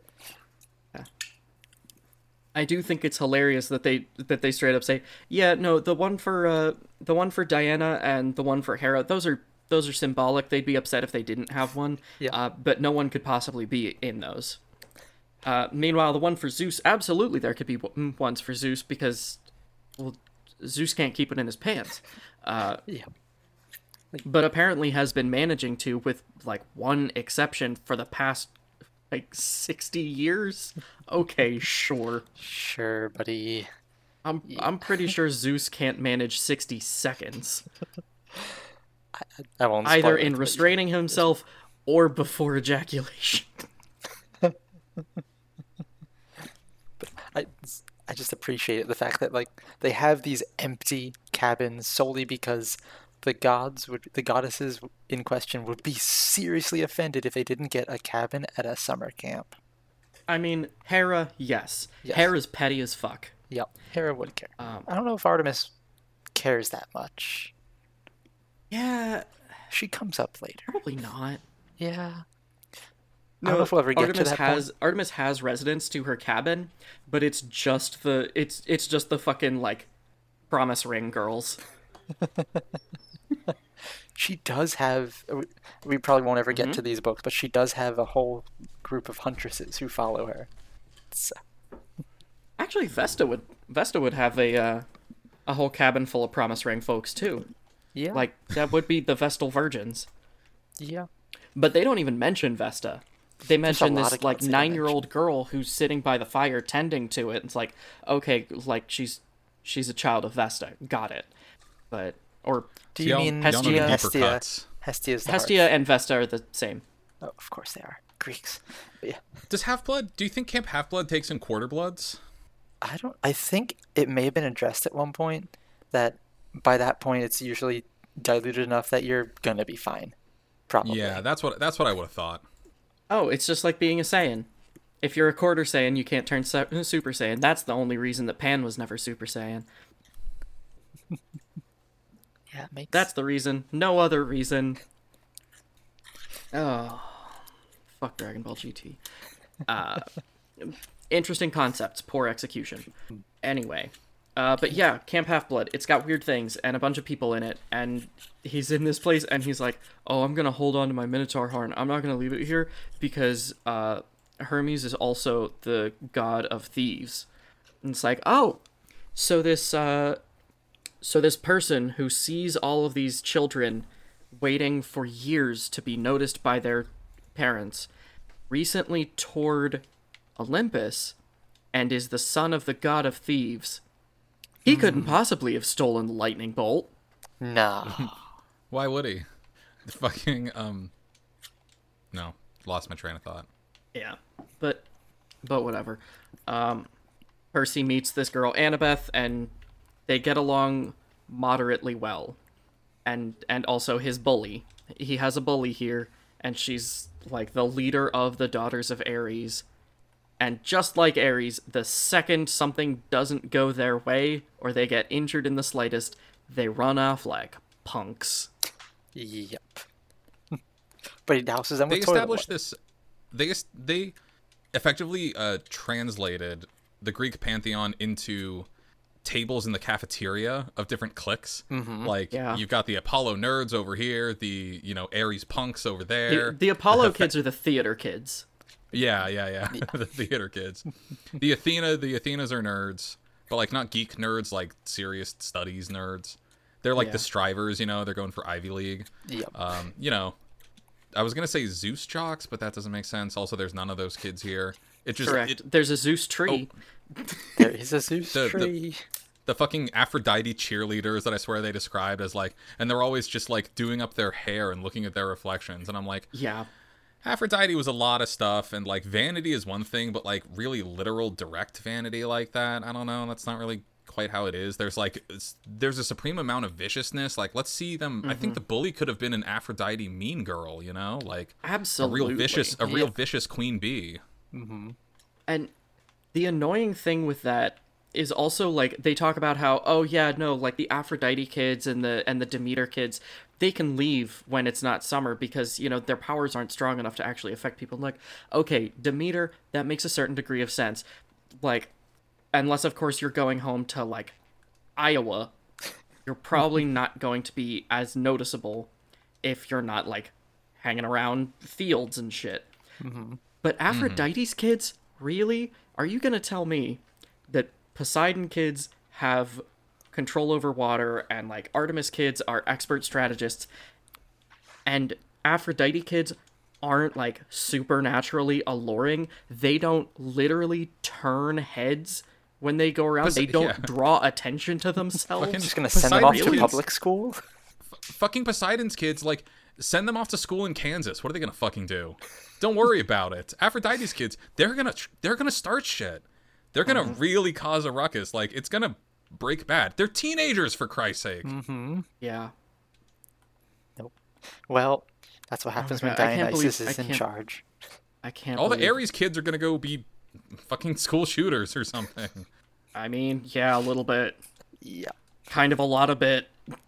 kind of a lot of it, you know. I won't say much, but those kids, they're playing Doom and listening to Marilyn Manson, so they've got Ares genetics, I guess. I don't know. It's fucking. you know, I just you know realized earlier we agreed that the best kids to be in this situation are the theater kids. Yeah. I'm also kind of up there with Dionysus. They sort of play it, uh, you know, they Yeah, they're the play it Agsar under kids. 21. Yeah. The what? Oh The- yeah, the- Axi kids. They're Yeah, they're walking the- through the fields and the stuff's just growing, and they'll be like, "Dad's sober now. He can't like." But but I found a joint in the bathroom. Oh yeah, and Argus is Argus is chief of security for this place That- because he's got eyes everywhere. It's like That was yeah, I get the, I get the joke, but like also, you know, he's famous for actually being kind of a bad guard, right? Like, there's a reason he got turned into a peacock. well, you know, Nimrod is famous for being a good hunter, so this shit happens. And building the city of Nineveh and other things. Yes. Oh, Yeah. nobody nobody remembers that city. Yeah. So uh, at this camp, they these kids are you know literally commencing wargaming, are Yeah. you know studying tactics and you know the sword and the spear and the oh and poor Percy is just like oh there's swords and shields and spears and axes but none of these weapons feel right. If only there was something with like the spear is pretty cool, but like what if it had multiple points coming off of it? That Yeah. would be something. Okay, whatever. The the fact that he keeps talking about how the sword doesn't feel right in his hand kept feeding into that false memory I had of oh yeah, his pen turns into a trident. Like let's give this kid a, let's just give this kid a trident already. Let's stop having him use a, a sword. Let's give him a pole arm and see how he does. Mm-hmm. If the if the pen manifested as like a sort of like general weapon, like a shape shifting weapon, that like it's what you think it will be or what you like want it to be or something, that there could be something to that. And he thinks it's a sword because he sees everyone else fighting with swords and stuff, and he's like, oh, I have a sword, and it turns into a sword, but it's like, oh, but it's not doesn't feel right, you know, like the balance is off. Until he finally like actualizes like his lineage or whatever, and he's like, I'm the son of Poseidon. I know what weapon that is. And then the pen turns into a fucking trident, and he's like, yeah, that's the right one. Yeah, that, would be a would've way worked. more interesting way to do it, especially since then that raises the possibility that like can Poseidon just like not use most weapons? Because if I mean, thi- if this sword, if this sword that was made for Poseidon originally feels good, but every other sword feels bad, is he just way less effective at using a normal sword? Maybe. Does Poseidon suck shit without a magic sword? Yes. Because you can't swing a sword under the ocean. I mean, yeah, that's the whole reason he should have the trident. Um, Can't you? I mean, not well. I mean, yeah, I guess a spear would be better. slow- Yeah. It's the whole reason why in Pathfinder, uh, slashing and bludgeoning weapons do half damage underwater, but piercing weapons are fine. Bludgeoning makes sense. Bludgeoning would like a would have more resistance. You know, more you know flat surface area and stuff. I feel like a sword would cut through pretty easily. I gotta go do some experiments. I'm gonna roll up to like the local YMCA with a scimitar and, and be like, no, I read it in a book. I gotta figure out if this works or not. I mean, there's a bit of diminishing returns. If it's a slashing weapon that you're actually like trying to do a proper slash with, there's to be a lot more resistance, and that's to have the same effect. Uh, but if it's like a dive knife, that that's fine because it's such little surface area and such little resistance. Dive knife. I've never heard of that. They're like wicked important if you're going to, if you're going scuba diving. Oh, I see him. I wish uh, Percy Jackson would be like, uh, yeah, the trident, I get it, but that's a little bit old school, and he's just got a harpoon gun. if that was if that was his signature weapon, that would be super cool. I love a harpoon gun. That would. Um, I'd actually love to see that pen then get used as a litmus test for what god you're descended from. Like they just hand it down the line in cabin eleven, just like, oh, okay, cool. That turned into a bident. Well, then you're a child of uh, you're a child of uh, Hades. Cool. Bident, did you say? Bident. Yes, Yes, like a a, bident. trident, but with two prongs. Mm-hmm i never seen that before. Oh, but I get it. All right. It's got that turns into the spear of Longinus, and you're like, oh no, he's a weeb.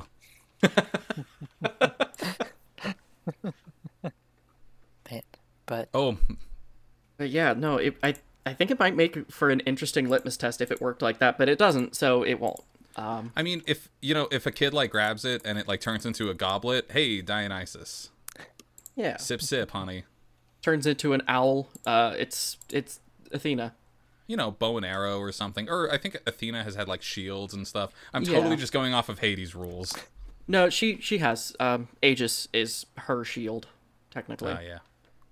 If it turns into a scythe, we can talk about uh Demeter. Mm-hmm. Turns That would into a caduceus cool, though. staff. You're a child of caduceus. You're not a child of Hermes. It's a different thing. God damn it. Now, that would be better than waiting for the gods to actually give a shit. Yeah, sure would. But too bad, we have to wait and wait and wait. Yeah, because okay, at that What point, kind of child hangs around uh, anticipating contact from their absentee parent? What kind of child would do such a thing? I certainly wouldn't have. it's an For the listener, uh, I have a. I. I. This. Uh, that's a joke at my own expense. Yeah, which is why, I like the beginning of this book, it is totally just like drawing kids in with the Mm-hmm. like, in what like are you alienated in some way? Uh, here's like a fictional world you can slot yourself into that like makes sense of certain things.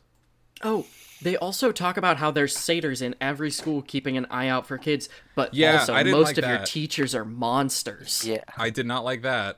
Mm-hmm. Most of your teachers are secretly monsters. That's why they're awful. Teachers are terrible. And, And the, the fact that Rick principal Riordan is apparently Satan used to be a teacher, Yeah. like what? Really? What? Rick? Really? You, okay, all right. Like Rick, Like, maybe you this- think you're Mr. Brunner, but you could actually be Mrs. Dodds. Like, Yeah.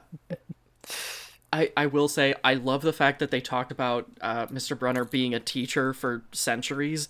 And they're like, didn't that get boring? He's like, no, never boring. Uh, at times deeply depressing, but never boring. It's like, Felt that. yeah, no, that was written by a teacher. yep, Yeah. oh, felt that in my soul.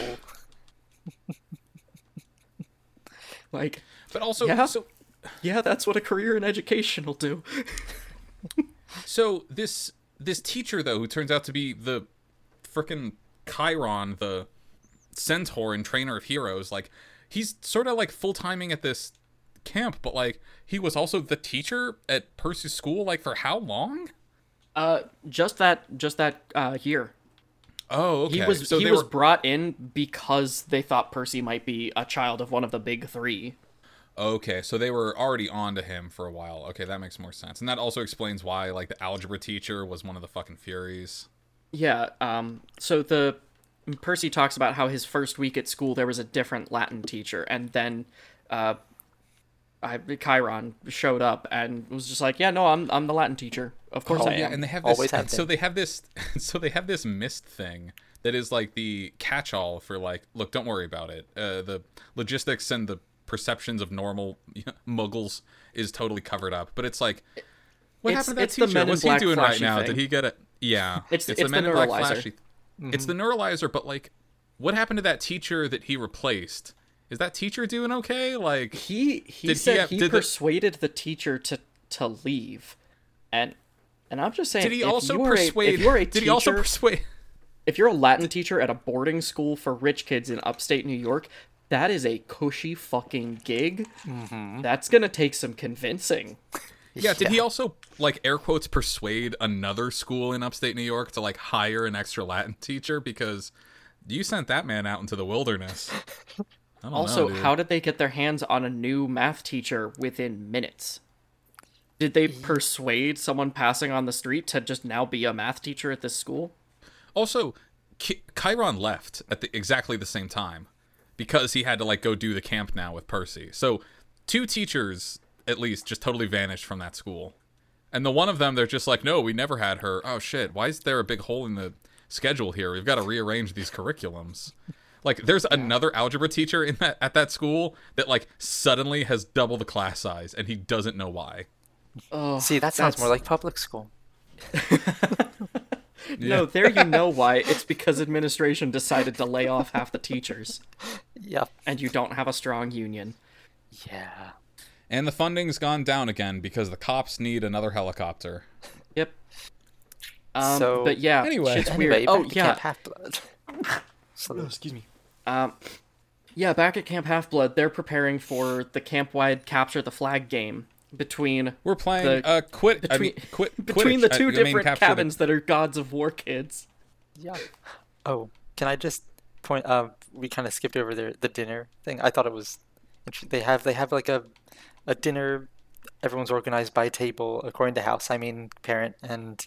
Uh, but before they eat, they have to How, Give not an house, offering. cabin. It's a cabin. Yes, cabin. They give they have to give an offering to the gods in the big bonfire in the middle, because the gods like the smell. Yeah, but fucking that was one of the biggest things that that Prometheus did was be like, "Hey, you don't have to give the best shit. You can give just any part. You can give the worst shit. It's fine." And that was one of the things that got Zeus so fucking pissed off at Prometheus was he was like, "No, fuck you. They shouldn't be giving me the garbage and keeping the good stuff for themselves. I don't They want just be giving me any the shit. stuff." I want the prime rib. How dare They you give them put- fire and metal and the, the ability to choose what cuts of meat they give me? But at This that is point, why- it was too late. Oh no, they already have it. Sorry, they already have the fire. And he's like, "Well, I'm gonna have your guts torn out by a vulture or whatever." See, this is why Adonai in the Old Testament says, "Yeah, yeah, it has to be an unblemished, perfect animal. Cut the fat off and drain the blood, and then, then it's a good sacrifice." Choice cuts. But anyway, so they Oh have shit! I just realized it's raining really hard outside, and I left the lawnmower out there. It'll be fine. Oh. Yeah, Yeah. yeah. It's raining here too. Uh huh. Wait, But, hold um, on. Maybe it's raining here too. You don't get rain, Miles. Uh, no, I really don't. you don't. There's just- storms. It, over the course of this whole book, there's like storms just like hanging around, doing Yeah. different shit. A And they're record just like, number "Oh, of the- people have gone down in small aircraft over the last couple months. What the fuck? How is this not like a major news. what the? And New like, York has storms, been having wildfires. New storms York are is storms not. are It, New York's not a climate that really works with wild fly, uh, wildfires very well. increasingly uh, lethal meteor- meteorological phenomena because uh, Zeus and Poseidon are fighting because they're approaching the deadline for when they need to resolve this stolen lightning debacle. And it's just like, oh, a bunch of people are just dying. And they're like, I think at some point they mentioned, like, oh, and maybe that's just climate change, but also the gods are making weather go kill people. It, oh no! This sucks. This is bad, dude. it are we gonna get Rick Riordan in like 10 years is Rick Riordan gonna be a climate change denier probably not right Probably not because he's not really in the public image that much, you know? Like, does I mean he, he is a little bit Yeah. but He's not like a tr- prominent like youth author like Twitter weirdo. At least as far as I've heard. No, he he's relatively active on Twitter fit- yeah. I mean, he tries to be good. Like, Yeah. He has this whole that, thing that's called the impression I have gotten yeah. He has this whole thing called Rick Riordan Presents, where he endorses books by, you know, by authors who are doing their own cultural mythology from non-European cultures, and and or endorsing new authors who are just trying to get in. So, and having um, LGBT representation, and then saying to parents who try to ban the books, um, no. so, so he tries. at That's pretty cool. Yeah. He's Yeah. he's a little based, it sounds. Yes. Mm-hmm. it's just yeah no th- this this specific little bit was just like is this uh is this gonna be the recipe for how we explain that climate change isn't real in the Percy Jackson universe it's just the gods Just fighting the gods. I mean, I think he's I think he's smart enough in real life to be if I mean, when was this written? Like where 2005. it, w- Like that, yeah. climate climate change wasn't regarded as that serious back then, and Lord knows it's not enough now. But uh, back then, it was just sort of like something you could say like that. It it fits well into the little like logistics for like why isn't the American military industrial complex doing something about Zeus? And it's like, well, because they don't know and they have a bunch of other things to blame it on. Yeah, Ares is Ar- Ares is uh part of the cabinet. Oh, it, It- this this shit had big energy like that fucking it this shit had big uh energy like that Wonder Woman movie where it's just like hey it's World War 1 and she's like oh my goodness all this warfare it must be the doings of Ares and then at some point it's like oh this is just sort of the state of things there's a lot of like geopolitical factors that are leading to a war this uh industrially brutal uh, so war is kind of actually in the hearts of man. And she's like, oh no, I'm learning something that like the gods aren't in control. Oh wait, there's Ares. He is doing it. He is making World War One happen. Yeah, that the cheapening of that bit is is is really fucking awful. I mean, But it's he's not the scary German. He's actually the austere Englishman who's making war happen. Ooh. yeah. I mean, it's not as bad as the fucking like attempting to retcon the murder of those Palestinian children in Wonder Woman 84. Woof. Wait, what? That, you know, I didn't see it. Gal Gadot, Gadot, I don't remember if it's actually you Ga- pronounce the T or yeah, not. Gal, Gal Gadot, big IDF uh, pop culture figurehead, like Yeah. has this dramatic like swooping in to save a couple, you know, Muslim kids from a couple Palestinian kids, uh, and straight up, it it was inspired by a real life murder of real life Palestinian children that people got upset at the IDF for, Uh, wow. and I believe Gal Gadot defended the IDF. No, and has tracks. vocally many many times uh, because Yeah, she I mean, served in it as any that's as, not as any Israeli citizen would, um, and it's it's fucking disgusting. It's Mm-hmm. absolutely gross. It's it's the grossest thing in that movie, even more so than the horrific consent uh, s- plot around Steve Trevor being inside a different person's body that she has sex with. Or also That's that fucking horrific disgusting and gross. also that horrific Catwoman CG. My goodness. Um, Yeah, I, oh yeah. Wait a minute. I I'm, but I'm how- not going to conflate that, but yeah. Yeah. Wait, but how is it that we don't know, for instance, that the Israeli-Palestinian conflict isn't just like the you know downstream of the warring of two Greek gods? Because as we find out, you know the reason the big three, Zeus, Poseidon, and Hades, the three massive brothers of the Greek gods, you know the reason they're not like allowed to have kids anymore. They've all agreed to not have kids. You know they've all agreed to not like go down and in a cherub charitable interpretation fall in love with and have kids with mortal women Yeah, was that so that that such a charitable was yeah, letting them off so fucking easy for greek mythology's sake. Um the reason they just the reason they don't do that anymore is because their kids are so strong that uh they become world leaders and then did world war ii you know? Yeah, yeah. World War II. i War think II world war ii wouldn't have happened except yeah. World War II was between a child of Zeus and a child of, uh, and, and a child of Hades, because and we'll and we'll let you decide which is which. Yeah, it was it was very strange. No, they did say that like the children of Zeus and Poseidon prevailed at the end of World War II, and I'm like, so so what are we talking here? Are we talking about the Soviet Union that prevailed, like actually defeated the Nazis? Uh, were they the children of Zeus and Poseidon? Are we talking about the, are, or are we talking about like the Americans that prevailed in the sense that America became the global uh, empire and hegemon that like you know reinstituted a lot of you know colonial capital and fascist structures across the world you know with literally the help of nazi collaborators and nazis uh, but like wh- whose kids were they? It's the geopolitics of this are not it seems like they're not really going a lot of places. E- but um, the point, but the point is, it wasn't a lot of uh, economic and political factors leading to uh, genocides and global war. It was because the kids of the Greek gods were too powerful. That's what ha- that's what caused World War II. World War One was just some other stuff. yeah. World War One was just some other stuff. We don't need to pay attention to that. But World War Two, now that was the Greek pantheon. yeah. The fact that they drew the, I'm sorry, but if you're a book that's talking about like bloodlines and like secret race things, and and and centered around a special camp, and then you draw a plot connection directly to World War II.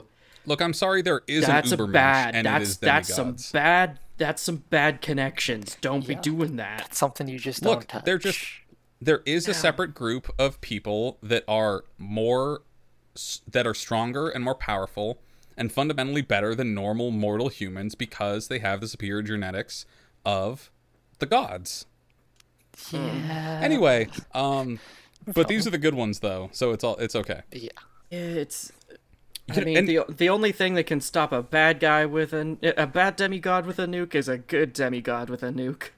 Yeah. You know, That'll and they work. and so we're getting into the world building of this because the world building is so weird and they talk about like well some kids that are like half-blooded demigods they go out and you know they realize they're you know they activate their mutant x gene in their teens and they get murdered immediately by monsters that sucks that's what happened to uh i wish in the book they said like uh yeah that's what actually happened to oh god please help me remember the name of that murdered girl the most famous murdered girl Tree. What? oh shit never mind Okay. Oh, G- Gabby. Pinelope. Uh, it, it, look it doesn't matter Okay.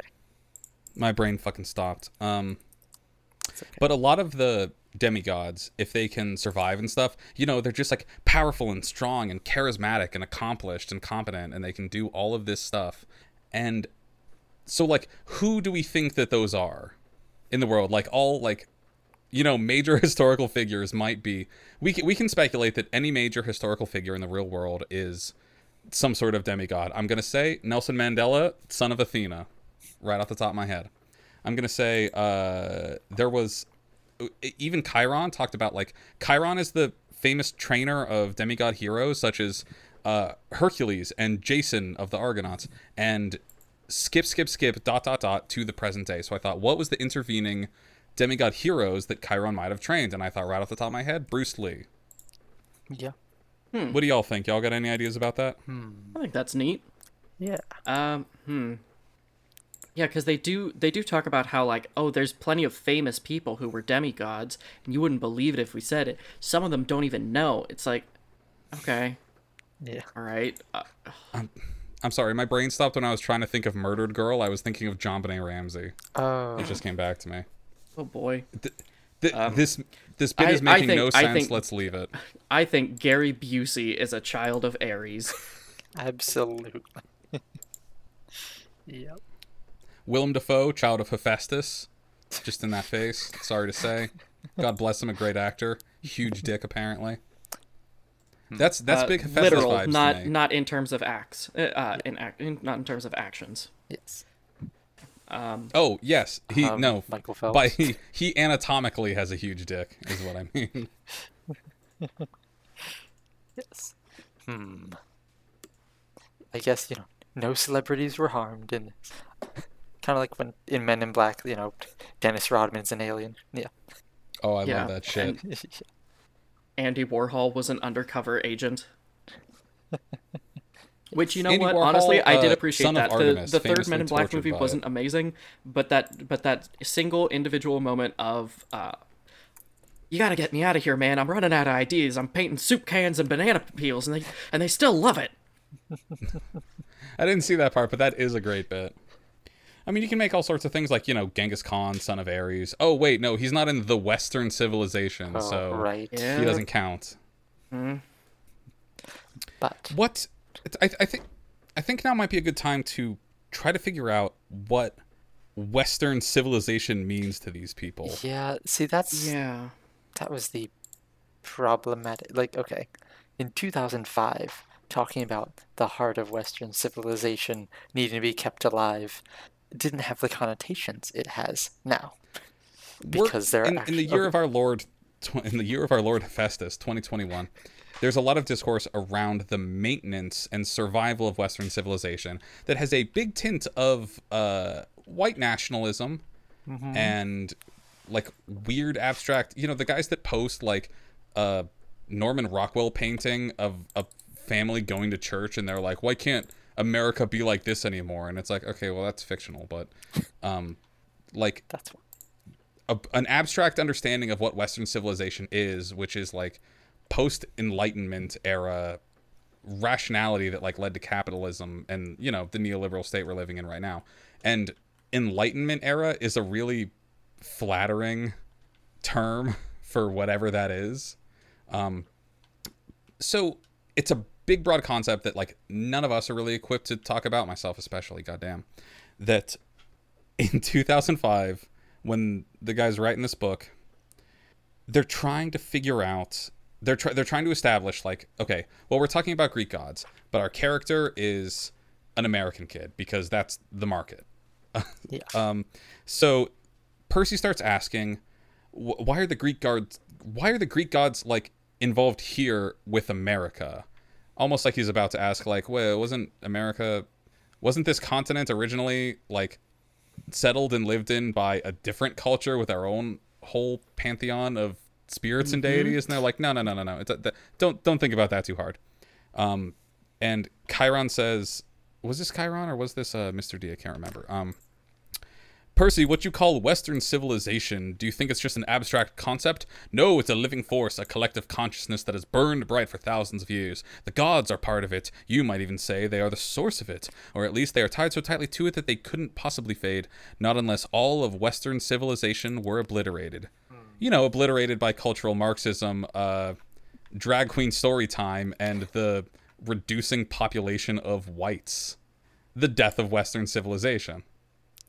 Yeah, Uh, it's, and- it's it's it's got some very it's got It's got weird connotations. implications. It, I think it had some troubling implications then, and nowadays Mm-hmm. it's just all the much sharper. Um, and so there's the question of just like, well, wait, how did the Greek gods get from Greece like thousands and thousands and thousands of years ago to here in America? And he goes on, uh, the gods simply moved to Germany, to France, to Spain for a while. Wherever the flame was brightest, the gods were there. They spent several centuries in England. All you need to do is look at the architecture. La di da. Look at the statue of. Or, of course, they are now in your United States. Look at your symbol, the eagle of Zeus. Look at the statue of Prometheus in Rockefeller Center, the Greek facades of your government buildings in Washington. I defy you to find any American city where the Olympians are not prominently displayed in multiple places. So, the American Protestant British colonial forces of the founding fathers of America and their like obsession and the following centuries of, of obsession with neoclassical Roman architecture. Uh, this is actually because the heart of the Western gods moved to a different continent that they and the way he talked about like oh yeah they moved to like France and then spent a couple centuries in England and then America. So I'm like I'm sorry, are are we talking about empire? Are we talking about colonialism and like world domination? Is that like the spirit of the West? Is that what we're talking about? Well, yeah. You, you also don't have to think it was consider honestly that explanation rang like so much goddamn national treasure that I had to look it up and it's like oh yeah national treasure came out in 2004 I I think Yeah. uh, I think good old Richard may have taken some inspiration when finding a uh, when, when when finding a little bit of an explanation problem. You know, Ben Franklin was a child of Zeus. So it's no wonder why Yeah, the, Neoclassical that's the whole architecture is the all government bolt, the, buildings. the the key and the and the kite. That was actually him, I didn't even do him getting a sign from Zeus. I didn't even set that up. That that was totally coincidental. You're right. Ugh. But George Washington was a son of uh, Ath- Athena, Athena, for his brilliant military strategies. yeah, his Cornwall his brilliant, Jackson, his a son brilliant of Ares. strategies that he was totally responsible for, and wasn't mostly Lafayette and von Steuben. Abraham Lincoln was a child of Apollo, and Martin Luther King was actually the child of. I don't even know where to go with this one. Yeah, I think maybe we should drop that one. Yeah. Every notable historical figure is actually the demigod of a Greek god character. And you know what's weird? They try to like backdate this. Like they even have a conversation about like, well, what was it before there were these gods? You know, because there was the age of Titans. And he was like, yeah, that was actually the fourth age. And he was like, what was one through three? And they're like, yeah, nobody kind of know. Nobody knows. You know, it's like It's- that's way it's old. That is co- the- the that's age of cosmic darkness. history. No, nothing, nothing came before uh, Greek civilization. Like, really? Well, he he. I- They, I, I think always they implied that stuff. There was stuff that did come, but like nobody knows. Like there weren't records kept or something. And I was thinking just like, oh, it's the because he. They even talk about like, yeah, in the future we're currently in like the age of the West, but like who knows how long the age of the West is gonna last? Like not forever, because nothing can. And I was just like, Percy, you have to link the flame, prolong the age of fire in the West. it just I interpreted it uh, interpreted it as um, specifically Western, like Western civilization hadn't dawned yet, and like Europe was dark. But I don't know. But like the know, it's- Titans held dominion over primal forces, and like They the age of darkness prior to that is part of the creation of the world. Yeah, Like this But- was but- not thought through. is this i It mean is this like is this like you know a couple you know 100 billion years after the big bang where like it was still a lot of primordial soup like stray gases flying around the universe trying to coagulate into you know stars and such? Or is this are we is the age of titans are we talking about dinosaurs? Like I what, mean- what the fuck is going on with this? I mean, I'd love for them to go down to uh, go down to Tartarus and see the imprisoned Titans, and it's just like a fucking hadrosaur. But I don't think that's where he's gonna go with it. Um, just some some really baffling shit going on.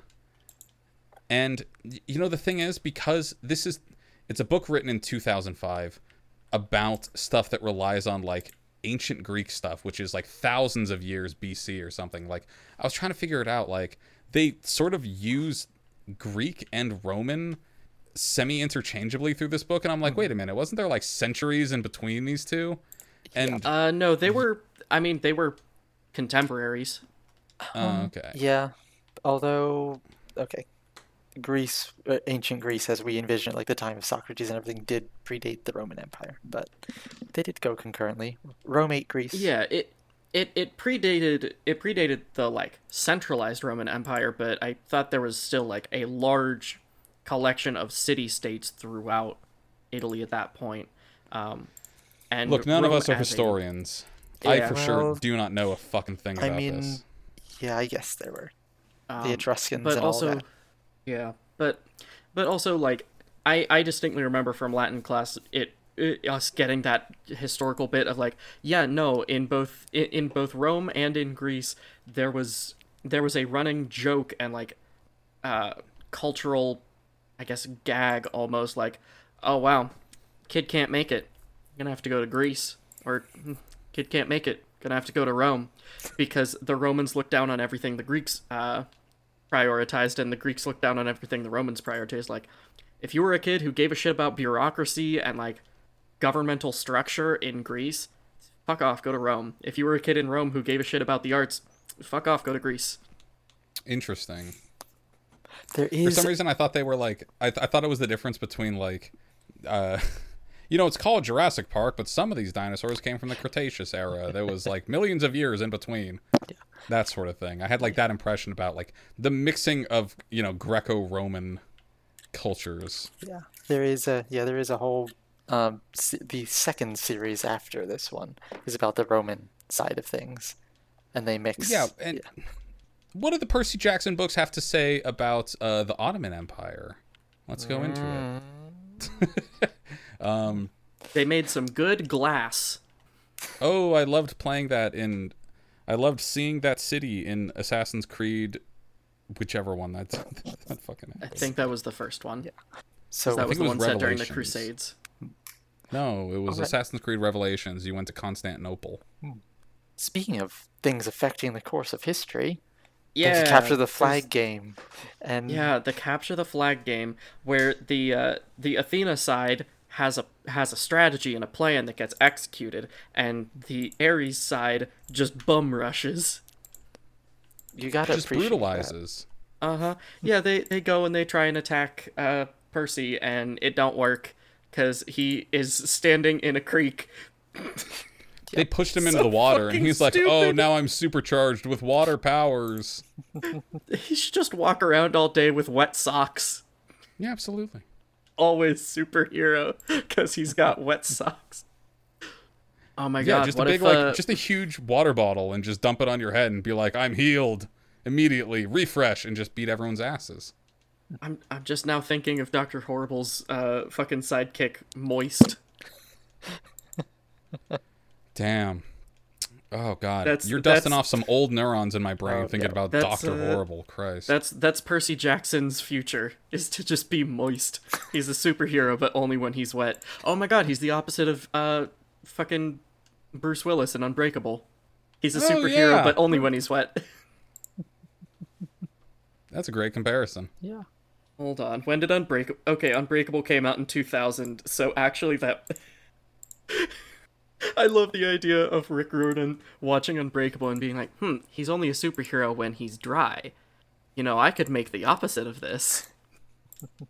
I think it's a, I think it's a fair you know, I'm gonna create a superhero weakness to be like, it's Superman, but he can drown. That's it. Ugh, that movie's that movie's weird. Uh, but I liked it. anyway, yeah. So they have this capture the flag game. The Ares kids try and beat up Percy, and it doesn't work really because he's standing in a creek, and then and then they fuck him up worse. Oh no! Then he gets attacked by a hellhound, um, and he gets fucked up because he's not standing in a creek. So they bring him over to the creek, and then he starts to heal up, and a trident appear, uh, a symbol of a trident appears above his head, and I, I can't picture anything but the fucking Poseidon boon, uh, little pop up thing from Hades. yeah. And it's so dumb. Like that's the sign, really, a literal fucking sign mm-hmm. popped up over their heads. That's what you need for this. Yeah. It's As if there weren't fucking clues the entire time. yeah. I like to think Spell it out for him. It's a trident. I like to think that, you know, Zeus had a daughter and everyone knew about it and Poseidon's just sitting there waiting, waiting, just like sends out the sign like a big middle finger to Zeus. Like, yep, I made one too. What are you gonna do about it? But yeah, it's he, it's Poseidon. Poseidon uh, got with Percy's mom like two years after Zeus's kid was even born. yeah. He's been playing the long Yeah. Has I guess. Because that's Oh, the thing about this. that That's what we find out about this about this agreement between the uh, the big three, No one kept Zeus, it. Poseidon, and Hades, is that like as soon as one of them does it, and I think you know it's gonna be Zeus because like the the man cannot stop nutting. Uh, the the rest of them are just like, well, fuck, it, I'm gonna do it again. Why the fuck if he's not doing? it, Why the fuck am I gonna be chased all of a sudden? Oh yeah, and and Dionysus got fucking condemned to Camp Half Blood for who knows how long. Because Even he, worse, he got condemned because to because sobriety. he fucked a he tried to fuck a wood nymph, and it's like, oh yeah, because none of you have ever done that. What? They're fucking Right? wood nymphs. They're free fucking game, dude. Like, who's gonna get mad if you bone down on a wood nymph? Zeus probably wanted the same An- way. Annabeth straight up says like, yeah, don't worry about the naiads, they're just huge flirts. Like, That's the whole point of nymphs is that you just fuck the nymphs. Why is that a problem? Yeah, they'll like trap and devour, you know, mortals and humans and stuff, but like, I mean, Not gods. I mean, Zeus Zeus is the one who got upset about it. Maybe Zeus was just mad because he because he was fucking He's jealous. And, Yeah. I think that, He's jealous. That bitch is on No Nut November. He's not, you know, hanging out with any nymphs. Yep. Pollinating some fucking flowers. Gonna be a fucking pussy because he's got his wife breathing down his neck. That lady's crazy. She'll stab you right up the throat. Oh, I, oh, we, I don't even know if we see Hera in this. She comes up later in the series, and oh, she's very interesting. Yeah, we don't get anything with Hera so far in this book, but it's good to know that we'll get something with her because she is the person who scares me the most in the Yeah, entire Greek legitimately pantheon. terrifying. Oh yeah, but, but yeah, Percy's been claimed. He has, and that means he has to go on a quest to to retrieve Zeus's master bolt, uh, that has the force of like twenty hydrogen bombs. Great, cool. This is a good Like, normal thing Yeah, to send a yeah, twelve-year-old to go and get.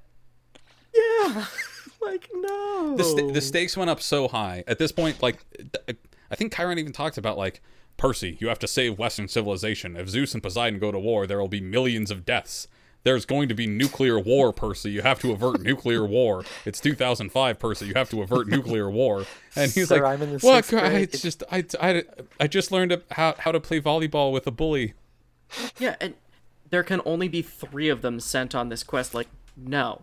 No, this is not a quest you send three people on. This is a quest you send everybody on. Like the Three fucking half bloods, children! the the, the three half bloods that proven are incompetent adults. children Three 12-year-olds. Yeah. You send you send the half bloods that are adults to, And hey, maybe you don't let Percy pick the people he brings with him. Maybe you make sure that that 19 year old who is leading everyone and is the only accomplished warrior here, maybe he should go. And you know, you don't suspect that he stole the lightning bolt, even though he definitely did. Uh, So, so yeah, send him. Yeah. The It's, stakes uh, could not be higher. And they tell these three children to be like, all right, go take a bus to California. Don't die. Try to Yeah. steal. st- Oh, the steal, entrance to the underworld and is is in L.A. Like, all right, Yeah, it's the La Brea Tar Pits. Look, hey, you children, go do a cross. You, look, you're 12 years old. You can't even drive a car. Go do a cross country road trip and venture into hell to steal a nuke. And then bring it back here, and then the world won't be destroyed. Thank you very much. Don't fall in love on your way there. Also, Wouldn't don't send Percy the- on this quest because his mom just died. Don't mm-hmm. send him on a quest into the underworld. How the I mean, okay. He's so Hubris- he's so hubris is compromised because then he starts asking he starts asking so everybody about like has anyone ever gotten somebody out of the underworld? And they're like no nobody did. Orpheus got pretty close but like nobody can. Don't even try it. Percy why are you looking at me like that? I know what happened to your mom. Don't try it. And he's like oh, fine I won't. I'm just gonna think about it nonstop until we get down there and No. then make a really bad decision. No one even helps him process this whole loss. no Like his, my boy's traumatized. he just watched his mom he watched his mom explode into glitter. Yeah. Oh, also, Yeah. I wanted to add that the um, the reason they sent through, and this is ha- uh, this is very much a hand wave, but there is a rule of three that quests have that if more than three demigods get together, their fortune run, starts to run out, and it happens in later books where like they decide, you know, fuck that, we need everybody, and things go sideways. But okay, but only two of those three are demigods. One's know, a satyr. one's a That's fine. he doesn't count. They could send another one. yeah he's fine he's clean he's literally satyrs are in every single school in America mm-hmm. Also, I just one thing that I was wondering about: why does he have to wear a disguise if mist hides everything? Is it to hide from the monsters?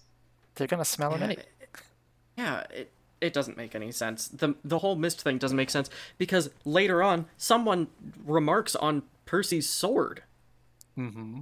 Because Percy gets this sword and like, oh, he goes and talks to the Oracle, and the Oracle's actually like a living mist inside this shriveled husk of a woman, and like, that okay, sure, creepy. whatever.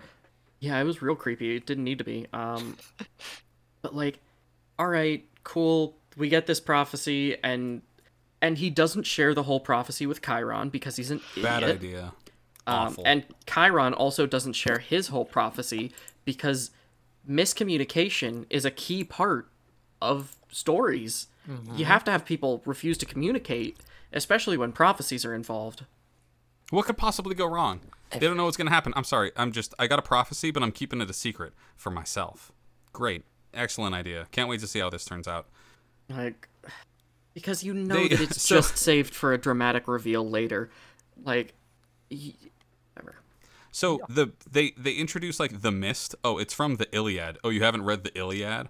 Um, it's the cover-all explanation for Muggles. Don't worry about them. They're not paying attention. They're not going to see you because their brains are like this in a certain way. Um, but uh, I made a note of this. Uh, Chiron said cell phones were traceable by monsters. If we used one, it would be worse than sending up a flare. So we're, Yeah. we are so we are 12 year olds going on a cross country road trip with monsters chasing us and like no other supervision of like more powerful or like defensible people. And you're doing aside from all of the Greek mythology bullshit, if a story was going to send three 12 year olds on a cross country road trip, that is extremely harrowing. Like, they. wh- What kind of buses are they getting on? Do they know how to navigate, like, the, you know, continental rail system? Are they hitchhiking? Are they hitchhiking as three children? Yeah. We when you've already tried to appeal to like kids, you know, lining up with or uh, identifying with our our narrator Percy. Yeah, no, I'm just uh, I'm just gonna go across the country. I'm just gonna get on a bus. I'm just gonna go. Uh, I'm sure there's. I'm sure the only dangers there are the monsters that are gonna be chasing me, not the monsters that are going to be chasing you. Not, not the monsters of reality. I don't know. It's it's it's so baffling. Did Yeah.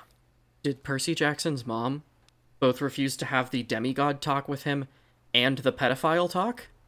There's no stranger danger stronger than uh, a harpy screeching at you from the the heavens. Yes. Oh, also we do find out that uh that Poseidon was the great love of Percy's mom's life, but also they only knew each other for a summer. Yep. Just one summer. It was just summer love. Girl And has then been you got hung up on and her. you never saw him again. yeah. You know how those you know how those uh paternal Greek god figures uh fall in love and have kids with mortal women. Mm-hmm. Totally consensual. It was it was a beach house hookup during I mean presumably like a summer away from college for her. yeah, she was pretty young. Mm-hmm. Your your beach house hookup turns out to be a god and then dips and puts I don't know you if we and your ever- child in mortal danger forever and then you you have to go and and marry like the most abusive asshole you possibly can because that degree of stink will hide your child better. Instead of going to He's the not- he's not- Just send him. Just send him to the people. And also, why is why is she not allowed over the grounds? Mortals can't cross, apparently. Okay, but I think an exception should be made for mortals that are allowed. It should Like- be. The Greek. Literally, the go- the gods' baby mamas can be Yeah. the exception. Like, well, well, they could they could tell people about its existence. She knows about its existence. She's known for a long time about its existence. Mm-hmm. What about the mist? Doesn't the mist make people forget as soon as you tell them about it? It's the mist. I guess the mist doesn't apply to Percy's mom now that you think about it. Because she Yeah. sees the Minotaur and she identifies him. She, She does, but her him eyes are Pasiphae's always son. changing color in the light. Maybe, maybe, oh, maybe she's actually a demigod too. Then he'd Maybe she's a demigod of Iris. God. he'd be three quarters God. That's too much God. So so that's what I thought because you uh, I don't know exactly how this world works, but like the monsters when you kill the monsters they like disappear into dust. And it's either like ashes dust when they go to Hades or it's like glitter dust when they go to Elysium or heaven or whatever. But like so the mom got smushed and turned into gold dust, which made me think like so was sh I don't think she was mortal. That made me think like she's some sort of monster actually or like some other sort of magical creature. So it's not quite just like the kid of Poseidon and immortal. It's like the kid of Poseidon and like someone else who's a little bit like more than mortal. If that makes sense. I don't know. Yeah, but but she's but she is she is a human because she couldn't go through the border. Or maybe she wasn't a human and she could go through the border, but she didn't want to reveal that she could go through the border. Hmm. Yeah. Or maybe Rick Riordan didn't just didn't want to have to worry about, you know, they find the mom's body. Or what do they do with the mom's body to keep this place from being discovered? If the mom, But they, but they mom's clearly didn't do is anything with the fucking car or any of the blood on the scene. Yeah. because they're still missing, and they're like, oh, in a bloody a- car accident, this kid and his mother are missing. Oh, and uh, Gabe is looking for them and implying that Percy may have had something to do with Sally's death. Yeah, he full on says this 11 year old kid murdered his mom. He Yeah. definitely killed his mom. Like, alright, okay. Sure, buddy. He would be the number one suspect. Gabe Yeah, like- himself. Yeah. Like, yeah. Oh, oh, your your wife and and her son took your car on a on an unplanned vacation, and then they turn up missing. Hmm. Huh. Pretty sure you're the person they're going to be looking at, buddy. Yeah. Well, one very important person is going to be looking at Gabe before the end of the book. That is something that I also remember from the movie. but like, it's it's it's a fucking wild uh, idea. This whole thing. Um, but they go on a bus, and then the three Furies show up, and uh, fucking Athena's kid, whose name I can't remember now. Annabeth. Annabeth. That's why I couldn't remember it. Um, she she gives Percy a Yankees cap that's that's a hat of invisibility, and and he can so he can sneak out. But then he kills the Furies, but not while invisible. He takes the hat off and yells at them, and then kills them. Like, now my dude, keep the hat on, kill them all invisible. That's good strategy. No, This crash the bus. not in a Crash the bus. Crash the bus. yeah, Let's go. crash the He fucking crashes the bus, bus. and light it on fire, and then walk out holding a sword. And like someone took a picture of it. And, like, okay, I'm sure that's going to add fuel to the like, oh, this kid killed his mom thing. Like, he walked out of a burning bus carrying a sword. Like, okay, all right. But now they can't. They're now they're done. They're they're just in the middle of New Jersey. They're they're Oh, on the Jersey no. Turnpike, and fucking they don't have a way to go anywhere further. Like, Hold up. All right, I'm sure they will, but sure. And they've got those winged shoes from uh from Hermes, Yeah. but can't actually use them for anything because if they do, they'll get found out and Zeus is just going to be like, "Oh, you're moving around in the air, smote." Yep. Nah, it'll That's come why back they can't place fly then. either. Even though the Yeah, but they they can fly the like 5 feet off the ground. Yeah, I don't. Uh, no, as soon as you leave the ground, you're in the atmosphere. That's that's Yeah, what my brothers and I would say to each other as kids. We would jump and go, "I'm not on Earth. I'm not on Earth." So yes, I was just I was just thinking about this the other day. Like you can you're always sort of like in orbit around the planet Earth. It's just like, most of the time you're sort of stuck on the friction of you know other objects on the surface of it. so if So you can jump up and be. So if you jump up, you're like in orbit. It's not very stable. I mean, honestly, they were they were leaving from New York. It's a more roundabout way, but it's way safer. Why not just fucking get on a boat? Get on a boat. You go down. You get help from Daddy Poseidon to make your journey. No, that would like, be too extra obvious. Then. Zeus will know that you're trying to get help from Daddy Poseidon. Ugh. It's I know. yeah, it's it's got to be a cross country road trip and you know he, Yep. he he wanted to rewrite the odyssey he wanted to include a bunch of shit from the odyssey and he had to figure out a way to do it um, pretty much. Which is where we sort of send our heroes off on their journey at the end of this first half of the book as we round out chapter 10. Mm-hmm.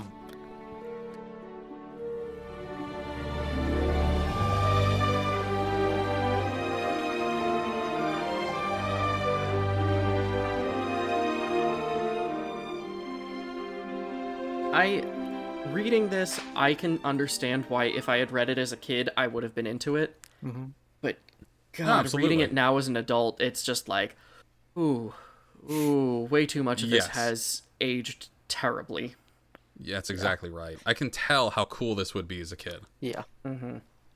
which is like a little bit of the opposite of a little bit the opposite of uh, some of the other stuff we've read like Elemist Chronicles. I didn't I wasn't able to parse very well as a kid. Reading it now as an adult, it's fucking incredible. yeah, same. It's really good sci-fi, like for adults. Mm-hmm. Um, but this is relatively similar to Charlie Bone. Like interesting world with weird implications and like messy bloodline shit. Mm-hmm. Uh It gets weirder. I want to say it gets better, but oh, things get weirder. I know he has like a half brother who is a cyclops in the second one. Yep. Yes, he does because the Cyclopes are Poseidon's kids, canonically. Mm-hmm. So, yep. Oh, so the mystery of this is that like the mega spear of mega nuclear lightning is missing, and Zeus suspects that Poseidon had it stolen to be like bootlegged in the underwater forges of the Cyclopses. Yeah, in the in the So mid to Atlantic prove Ridge. that, like, Yep. yes, so to prove that that's not the case, Percy has to be the son of Poseidon that returns the the lightning that is the, of the titular lightning thief to make it all copacetic so that before summer solstice both Zeus gets his thing back and he can apologize to Poseidon. but he won't fucking- apologize to Poseidon because if the son of Poseidon returns the thing, then that just adds fuel to the theory that Poseidon took it. Yeah. Maybe It's a the it's thing- a dumb plot contrivance, and I I do not like it. Yeah, it's all just it's all just like that. Thank you everybody listening. For, eh, thank you everybody for listening once again to the On Air Book Fair podcast. I'm Jay. I've been here with Miles and Dan. We have been discussing the first half, chapters one through ten of the first Percy Jackson book, Percy Jackson, uh, the Lightning Thief. And my God, is it a weird, weird little world that gets world built. Uh, Next week we will not next week, but in our next episode we will be finishing this book and see what happens if they, you know, encounter Hades. That guy Stephen Coons is that what I said? I don't remember his name. Great stuff.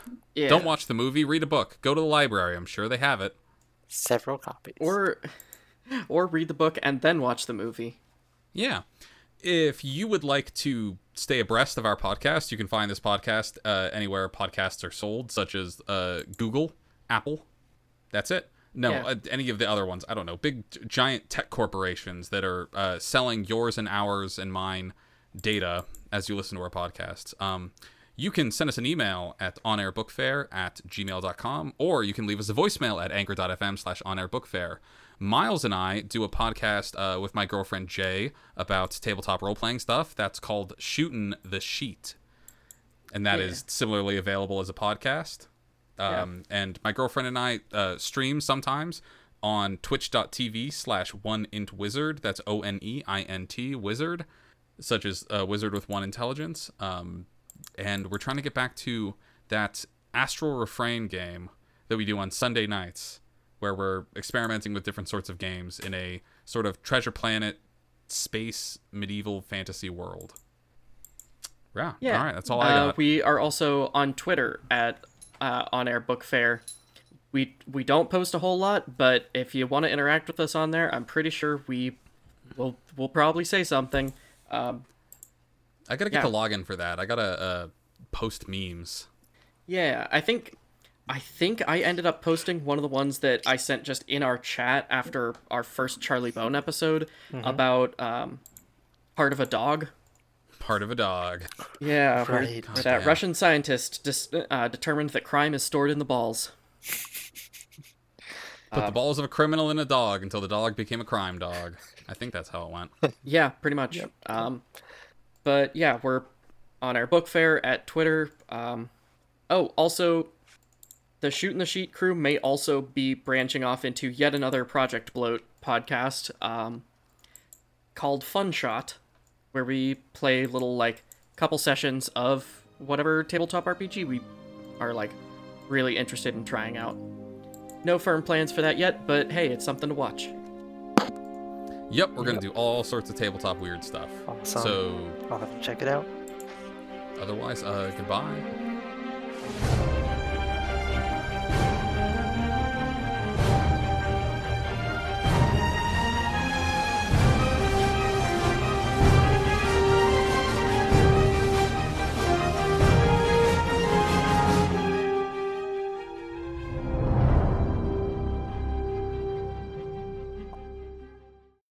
Hey there, Zagman.